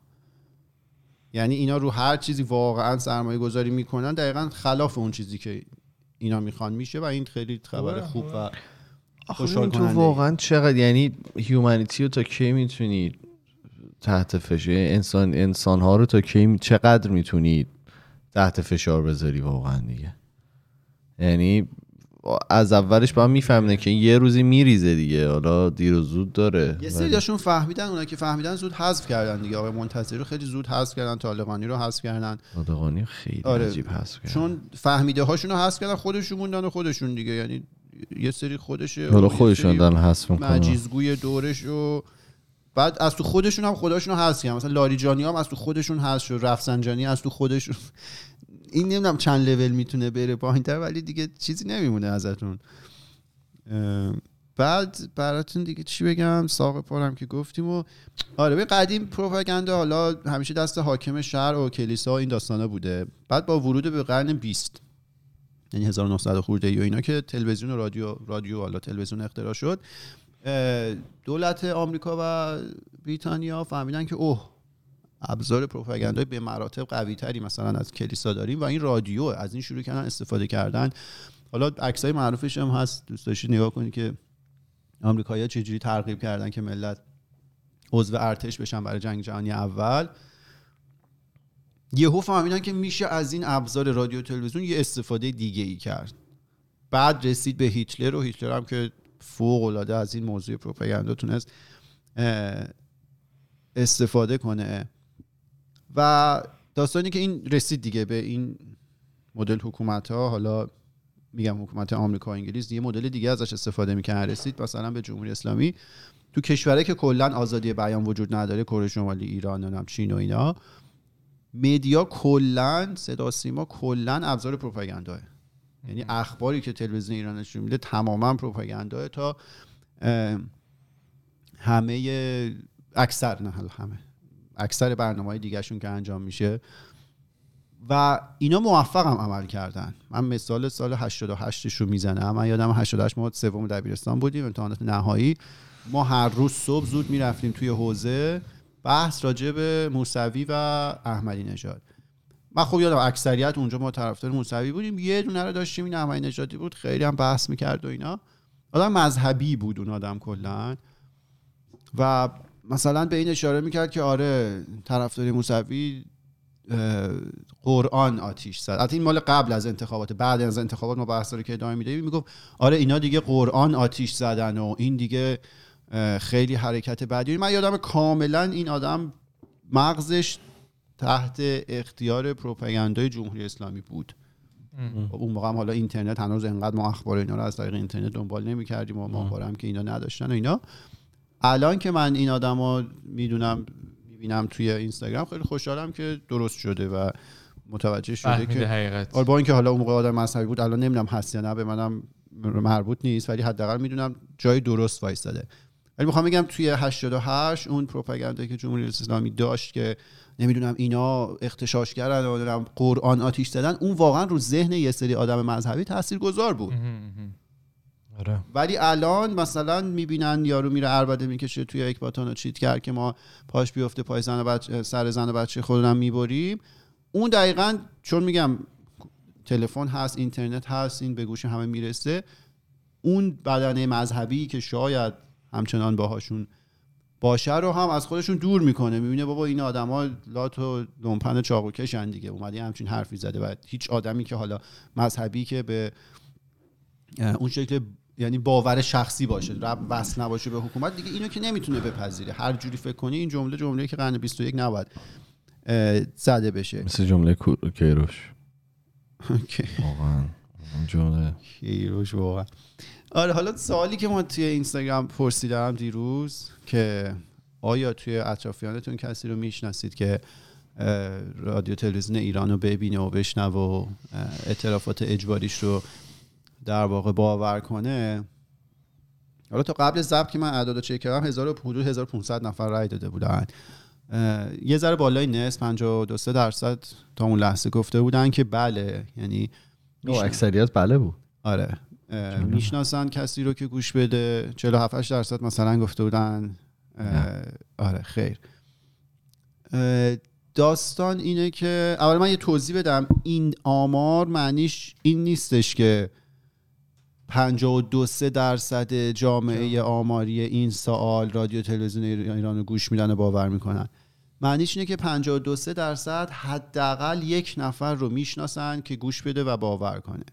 من می‌دونم آدما این عدد رو می‌بینن خیلی ناراحت شدن به ما هم پیام دادن. ولی من اتفاقا دیدم این فقط روی 50 خورده درصد مونده. من خوشحال شدم. من اول که سوال گذاشتم من انتظار 70 درصد داشتم که جواب بله بگیریم 70 درصد یه نفر رو بشناسن. الان می‌بینی فقط 52 3 درصد یک نفر رو می‌شناسن که اه، بشینی پا برنامه اینا. آره و اینا رو باور کنی. که حالا دلایل مختلف رو یه ذره جلوتر بهش اشاره می‌کنیم.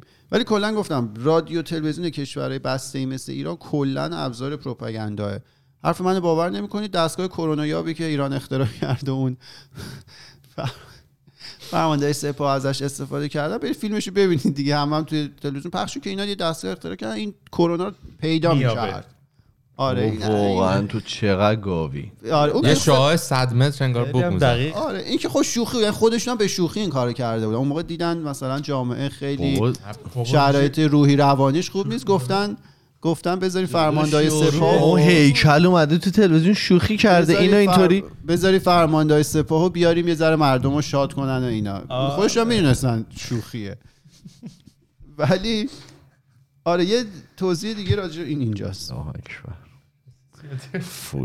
آقا من امروز دهن من رو شما یه توضیح دیگه بدم. ببین حالا اعداد ارقامی که من با یه سری آدما سعی کردم صحبت کنم مثلا آدم می‌گفتن پدر من خواهر من برادر من فلان. ببین به نظر من دو دستن کسایی که همچنان به رادیو تلویزیون ایران توجه می‌کنن. دسته اول اونایان که خب نون می‌خورن از این موضوع. وصلا به نظام و نونشون از اونجا میاد. من اصلا با اونا کاری ندارم. هیچ کدوم ما با اینا نباید کاری داشته باشیم. اونا رو کاریش نمیشه کرد به ما هم ربطی نداره. خیلی هم کمالگرا لازم نیست باشیم که 100 درصد آدم ها رو آگاه نگه داریم. اونا به خودشون قول دادن که نفهمن جهل مرکب دیگه طرف دیگه. کاری از دست ما بر نمیاد. اما یه دسته دیگه هست که رادیو تلویزیون رو گوش میدن ولی وصل به نظام نیستن. روی صحبت من با اوناست و در واقع من اصلا این سوال رو از بچه های خودی که پادکست گوش می‌دادن رو پرسیدم که ببینی برای اون آدمای دسته دوم چه کاری میشه انجام داد. ببین چیزایی که من حالا از بچه گرفتم یه سری می‌گفتن که خب سنشون زیاده. یه سری آدم ها پدر بزرگ مادر بزرگ ها واقعیت سخته دیگه. وی پی ان باید وصل کنی. بعد حالا اصلا وصل کردی. کجا بری؟ بری مثلا توییتر چک کنی. توییتر یه محیطی که خیلی جدیده و اصلا برای اون آدم های اون سن سخته. کاملا پذیرفتنیه. خب. practical نیست. آره دو سخته دیگه برای اون آدما کاری که حالا ایمان توضیح داد به نظر منم خیلی قشنگ بود. دقیقا همین کار رو ما باید انجام بدیم. شما اگه توی خانوادهتون افراد حالا مسنتری وجود دارن که براشون سخته با تکنولوژی کار کردن برای شما که سخت نیست. شما اونها رو می‌تونید آگاه کنید. باور کنید یک نفر رو هم شما آگاه کنید تاثیر داره. هر کاری الان توی زمان حال انجام ما بدیم تاثیر داره. یهو لازم نیست ما بریم مثلا کل کشور رو بگیریم. همین قدم های کوچیک کوچیک مطمئن باشید تاثیر داره. شما اون آدمایی که حالا مسن هستن رو سعی کنید آگاه کنید. یه سری دیگه گفته بودن چون مثلا پدرشون مادرشون خواهرشون برادرشون این کارو می‌کنه. وصل هم نیستم. خودشون می‌گفتن آدمای خوبی هن. اونا حالا بیشتر موضوع این صحبتن. اونا به خاطر اینکه حالا قش کم سنتری هستن نسبت به افراد حالا مسن و پدر بزرگ مادر بزرگ. تمرکز ما باید بذاریم روی اینا. قبلش توضیح دادیم بالاخره اینا انسان هستن و انسان ها حس دارن و حس یه مطلب درونیه. حس رو جمهوری اسلامی نمی‌تونه تغییرش بده. شما می‌تونید به اینا فیلم کیان رو نشون بدید. فیلم آدمای دیگه ای که کشته میشن. اون عکس دختری که سر مزار مادرش بود. اونجوری گریه آدم دیوونه میشه. اون کسایی که فاصله 5 سانتی بهشون شلیک میشه و فیلمشون جای هست. ساچمه هایی که روی بدن از این عکس‌ها. آدم ها هست. نمی‌دونم شرایط حسینی رونقی تمام زندانی های سیاسی. خودتون بهتر از همه ماها می‌دونید. اینا رو می‌تونید بهشون نشون بدید. براشون توضیح بدید که ایران چقدر به خودی خود کشور ثروتمندیه. دومین منابع نفت منابع گازی دنیا رو داریم. منابع نفتیمون جزو نم تاپ چند چنده هر معدنی که بگی اورانیوم طلا نقره نمی‌دونم تمام سنگای ارزشمند رو داریم. دیگه صنایع دستی و مه- نیروی انسانی و مهارتی و اینا هم که ببینید خارج از کشور بچه ها کجاها دارن کار می‌کنن چه جوری دارن میدرخشن نیاز به توضیح ما نیست. با همین توضیح که ایران انقدر کشور ثروتمندیه و نرم افزار درست داره یعنی فکر درستی هم داره ببینید ما توی حالا مسائل اقتصادی جایگاهمون کجاست؟ دیگه یه آدم معمولی که به نظام وصل نیست که متوجه میشه سفرش داره هر ماه هر سال کوچیکتر میشه. داره می‌بینه خودش داره سخت چند- تا شغل رو کار می‌کنه ولی همچنان نمی‌تونه زندگیشو بگذرونه. این بابا یه سوال و امید به آینده دارید؟ یعنی از یه- من واقعا قبل از این اتفاقات من شاید حتی یک نفرم نت... این سوال زیاد پرسیدم. یک نفر توی اطرافیان من چه جوون چه پیر چه ثروتمند چه حالا نه اونقدر پول داشته باشه. آقا امید به آینده وجود داره؟ نه. یعنی طرف که حتی طرفی که میگم طرف میلیونره تو ایران. هر اونم امید به آینده نداره. میگه همین کسی که میلیارد میلیون که الان منظور حالا می‌دونی چی میگم؟ یعنی این امید به آینده است. یعنی یک سوال خیلی ساده است. آیا امید به آینده دارید؟ نه. پس بیاین یه شرایطی درست کنیم که عوض چون که با شرایط فعلی که همین میمونه اگه از این بدتر نشه. همین که نمیمونه دیگه نه یعنی بدتر میگم. حالا دیگه فوق دیگه بهترین پرفورمنسی که جمهوری اسلامی می‌تونه بذاره اینه که همین انیکس رو نگه داریم. نمی‌تونی وقت قاتل سر کار باشه شش کلاس سواد. بعد یارو خم میشه بهش میگه جناب دکتر. دهنت. آره به این آدما همینو میگم وقتی وصل نیستن به نظام می‌تونید اینا رو نشون این فیلم فیلم ها رو نشون بدید همین بحثایی که ایمان گفت. شما امید به آینده داری تو داری می‌بینی سفرت کوچیکتر میشه. تو داری می‌بینی قدرت خریده چقدر داره کم میشه. تو داری می‌بینی این همه آدم خوشفکر رو یا کشتن یا انداختن تو زندان یا فراری دادن. از دست آخوند ما فرار کردیم به بیش از 100 شهر دنیا. به خود لیست این خانواده های پرواز اوکراین رو که نگاه می‌کنه یه سری شهرها هست ما نشنیده بودیم. اونجا هم ایرانی هست اونقدری که تجمع برگزار میشه. آره کجا بود؟ گلاسکو یه ویدیو اومده بود. اسکاتلند آره اصلا یه اصلا یه جایی بود که من فکر نمی‌کردم هیچ ایرانی به ذهنش برسه بره گلاسکو مجبوریم. دیگه مجبور بودیم. از دست- چی میگم؟ تو تو ذهن من دیگه. بعد که می‌بینی ویدیوش میگم بود دمش میگم اونجا هم وایسادن تو این سرمایه توی همین استکهلم فیلمش میاد اومد. داشت بوران. آره. اه، تمرکز رو بذاری روی اینا. شما که صدای ما رو میشنوید شما که به جواب اون سال جواب بله دادید و می‌دونم که سمت درست قضیه هستی تمرکزتون رو بذاری روی این آدمایی که وصل نیستن ولی همچنان نتونستن سمت درست قضیه رو ببینن. با اونها صحبت کنید. مدام این فرآیند شبه نیست خاکستری یادمش میاد اه، اخبار درست رو بدید. این بحث ها رو باهاشون انجام بدید که چرا ما توی ایران باید با اون فقر زندگی کنیم در صورتی که بسیار کشور ثروتمندی هستیم. و آب تو سنگ نفوذ می‌کنه دیگه. ایمان یادت رفته بودیم این آره. پل رو که دیدیم. آب رو خیلی یه چیز جالبی گذاشته بودن. یه سری سنگ این پایین بود. بعد آب قطره قطره روی این سنگا چکیده بود. یکیشو گذاشته بودن مثلا ده سال 20 سال. مثلا تا پنجاه فکر کنم رفت. دیگه رفت. تو کسی زن. پنجاهیه دیگه سنگش سوراخ شده بود. اینا هر کدوم کمتر. آب تو سنگ نفوذ می‌کنه. ما یعنی توی مغز آدمایی که دور و برمون هستن و احتمالا رابطه عاطفی باهاشون داریم و اینا وصل نیستن. یعنی مزدور و جهانی نیستن. یعنی اونایی که هستن ما اصلا کاری نمی‌تونیم باشون داشته باشیم. اونایی که وصل نیستن رو ما توی مغز اونا نفوذ کنیم. این همون یه قدم جلو اومدن است. اگه ما نمی‌تونیم بریم توی خیابون نمی‌تونیم حضور فیزیکی داشته باشیم این میشه اون یه قدم از شما دو نفر دور خودت رو آگاه کن. اون دو نفره شاید بره دو نفر دیگر رو آگاه کنه. این سیستم های هرمی شاید یه جا به کار بیاد و آره. اونم توی اطلاعات آگاهی. آره اون هرمیایی که ما یه عمر دیستون کردیم و خواهیم کرد اینجا اون سیستمتون کار. می‌کنه. اصلا ما می‌تونیم این شرکت هرمیمون رو بزنیم. آقا آگاه کنید. هر نفر دو نفر دیگر رو با خودش آگاه کنه و دو نفر آگاه کنه. پاداشش رو بعد از آزادیمون میدیم بهتون. ببین واقعتش همینه دیگه. ماها میایم نگاه می‌کنیم مثلا میگیم که خب ما ایران نیستیم تو تظاهرات نمی‌تونیم شرکت کنیم تو ایران نیستیم اعتصاب نمی‌تونیم بکنیم. یا حتی تو ایران هستیم مثلا مدیر خودمون کارفرما نیستیم مثلا کارمندیم نمی‌تونیم ببین تا یه حدی ماها نمی‌تونیم هیچ کاری بکنیم دیگه. یعنی اطلاعات دادن دور صحبت کردن با آدمای آره، اطراف دیگه واقعا جز مینیمم ترین کارهایی که آدما می‌تونن بکنن. اگه که میترسیم روی توییتر فعال باشیم روی اینستاگرام فعال باشیم و من اینا رو درک می‌کنم و یعنی می‌فهمم که یه نفر می‌تونه از این نگران باشه که یه بلایی سرش بیاد. من می‌فهمم. اگه که تو ایران داره زندگی می‌کنه. ولی دیگه آگاه کردن اطرافیان که فکر نمی‌کنم اونقدر سخت باشه. یعنی جز وظیفه های شهروندی مونه در این شرایطی که الان هستیم. و اینم یه ز... حرفتو بزن. من بایزی تمامش کنم جا آره فقط می‌خواستم بگم برای انرژی و وضعیت روانی خودتون هم احترام قائل باشید ارزش بدیم به خودمون. میگم اگه تشخیص دادید اون آدم وصله باش بحث نکنید. اصلا بی خوده. یعنی زندگی اون آدم توی نفهمیدنه. من یه, توییتی هم زدیم که آقا این سایبریا اینا رو جوابشون ندید. ما تست کردیم جواب داد. واقعا تست کردیم جواب داد. آره بلاک کنید. من اصلا بلاک کردم. اصلا جوابشون نده. ببین اصلا اینا شغل یارو اینه که. بیاد که اعصاب تو رو خورد کنه دیگه. وگرنه این آدم که منطق نمی‌دونه که. آره. من که با اون آدم که نمی‌تونم بحث منطقی ما این همه بحث منطقی انجام دادیم می‌دونیم چه جوری انجام میشه خروجیش چیه. با اون آدم که تو بحث منطقی نمی‌کنی قرارم نیست بکنی اصلا اونجا هم نیست. اون میاد اعصاب تو رو خورد کنه.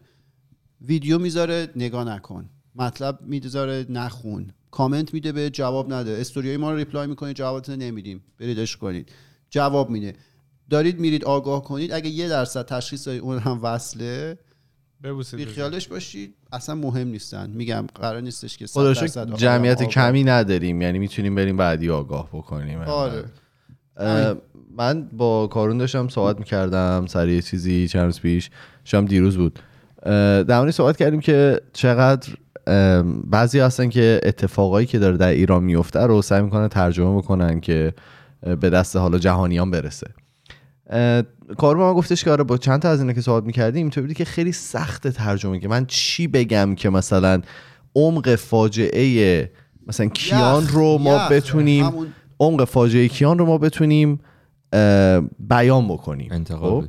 اون لحظه من تو بودم که خب شاید واقعا اون قدم سخت نباشه بعد رفته بودم پیش لویز با لویزش ورزش می‌کردم. و سعی کردم اینو براش توضیح بدم. واسهش اینطور بود که ببین واقعا علاقه ندارم بهش، چون خیلی دیستربینگه این چیزی که داری میگی این حرفی که داری می‌زنی. خیلی از حتی ترسناک ترین فیلم هایی هم که ما دیدیم یه جای دیگه است. یعنی ما اینو هم حالا به قول خارجی ها پیگی بک راید بکنم رو حرفی که کارون زد. ما توی شرایطی که هستیم شرایط معمولی نیست. برای آدم های معمولی دیدن این همه حالا مصیبت. و اتفاقات ناراحت کننده عادی نیست. دیدن خوندن اتفاقایی که برای کیان افتاده عادی نیست. دیدن بچه هایی که پرپر میشن عادی نیست. اینا هم باید درک بکنیم. یعنی حواسمون به خودمون هم باید باشه. یعنی تمام space هایی هم که شرکت می‌کنی برای کسایی که توی ایرانن میگن آقا safety خودتون سلامت خودتون اوله درسته که حضور در خیابان خیلی مهمه. ولی هممون باید زنده باشیم که بتونیم اینو ببریمش جلو. اینو هم درک بکنیم که آره توی شرایطی که هستیم ممکنه ناراحت باشیم ممکنه حوصله نداشته باشیم ممکنه اعصاب نداشته باشیم. ممکنه یه ذره پرخاشگر باشیم نسبت به اطرافیانمون. همه این رو می‌فهمن به خاطر که شرایط فکری و ذهنی استیبلی الان وجود نداره. الان هممون توی شرایط اضطراری و فقط داریم سوروایو می‌کنیم. اینم دونش دونستنش خالی از لطف نیست واقعا. که آدمو بدونن. تنشی که الان هر محیطی ما میریم توی دوستایی که ممکنه هیچ وقت مثلا در هم به دهن نمی‌شدیم انقدر تنش من خودم با دور و بری انقدر تنش داشتم و اینا همش به خاطر همین شرایطه. و اینم اوکیه که آدم بگه آقا من دو روز اصلا نمی... هیچ هیچ خبری نمی‌خوام بخونم. می‌دونی چی میگم؟ یعنی انقدر ممکنه تحت فشار باشه که ما خودمون بعضی روزا اینطوری میگیم آقا ما امروز دیگه اصلا از صبح تا شب من هیچی نمی‌خوام تو توییتر باشم نمی‌خوام ایران اینترنشنال و اینا همش عادیه. نذاریم بهمون اینا دقیقا همون میشه دستگاه پروپاگاندای جمهوری اسلامی که می‌خواد بین ما تفرقه بندازه. تو امروز توییت نذاری پس تو 100 درصد ارزشی فلان موضوع سایبری هستی. با هم دیگه مهربان باشیم. می‌دونیم که تا اینجایی که اومدیم هیچ وقت فکرشو نمی‌کردیم. اگر که یکی به ما مثلا سال پیش میگفتش که این موقع از سال آره یه همچین در شرایطی توی کشور هست همچین امیدی توی کشور داره میره جلو. ما هیچ وقت باورش نمی‌کردیم. من می‌دونم این جمله اذیت می‌کنه ولی دوست دارم هی تکرارش بکنم. پس ما می‌دونیم که این کار می‌کنه. یعنی یه نفر اینو این حرفو زد که واقعا می‌دونست که این داره کار می‌کنه. پس ما نتیجه پس ما نتیجه می‌گیریم که این کار می‌کنه. و من تا اون روزی که وای میسیم اینجا میگه بگم که انقلاب ما با موفقیت انجام شد اینو میگم. اینو انقدر میمونم اینجا و اینو من این جمله رو یه روز تو این پادکست میگم. با هم از این. امروز اپیزودم خیلی طولانی شد یک ساعت و سی و هفت دقیقه. دیگه ببخش. اه، دم همگی گرم. اه، مرسی که هستید مرسی که پشت سر همدیگه هستید مرسی که دارین تلاش می‌کنید برای آزادی خودتون برای آزادی همدیگه. مثل همیشه زن زندگی آزادی تا برنامه بعدی. فعلا خدافظ خدافظ خدافظ زن زندگی آزادی.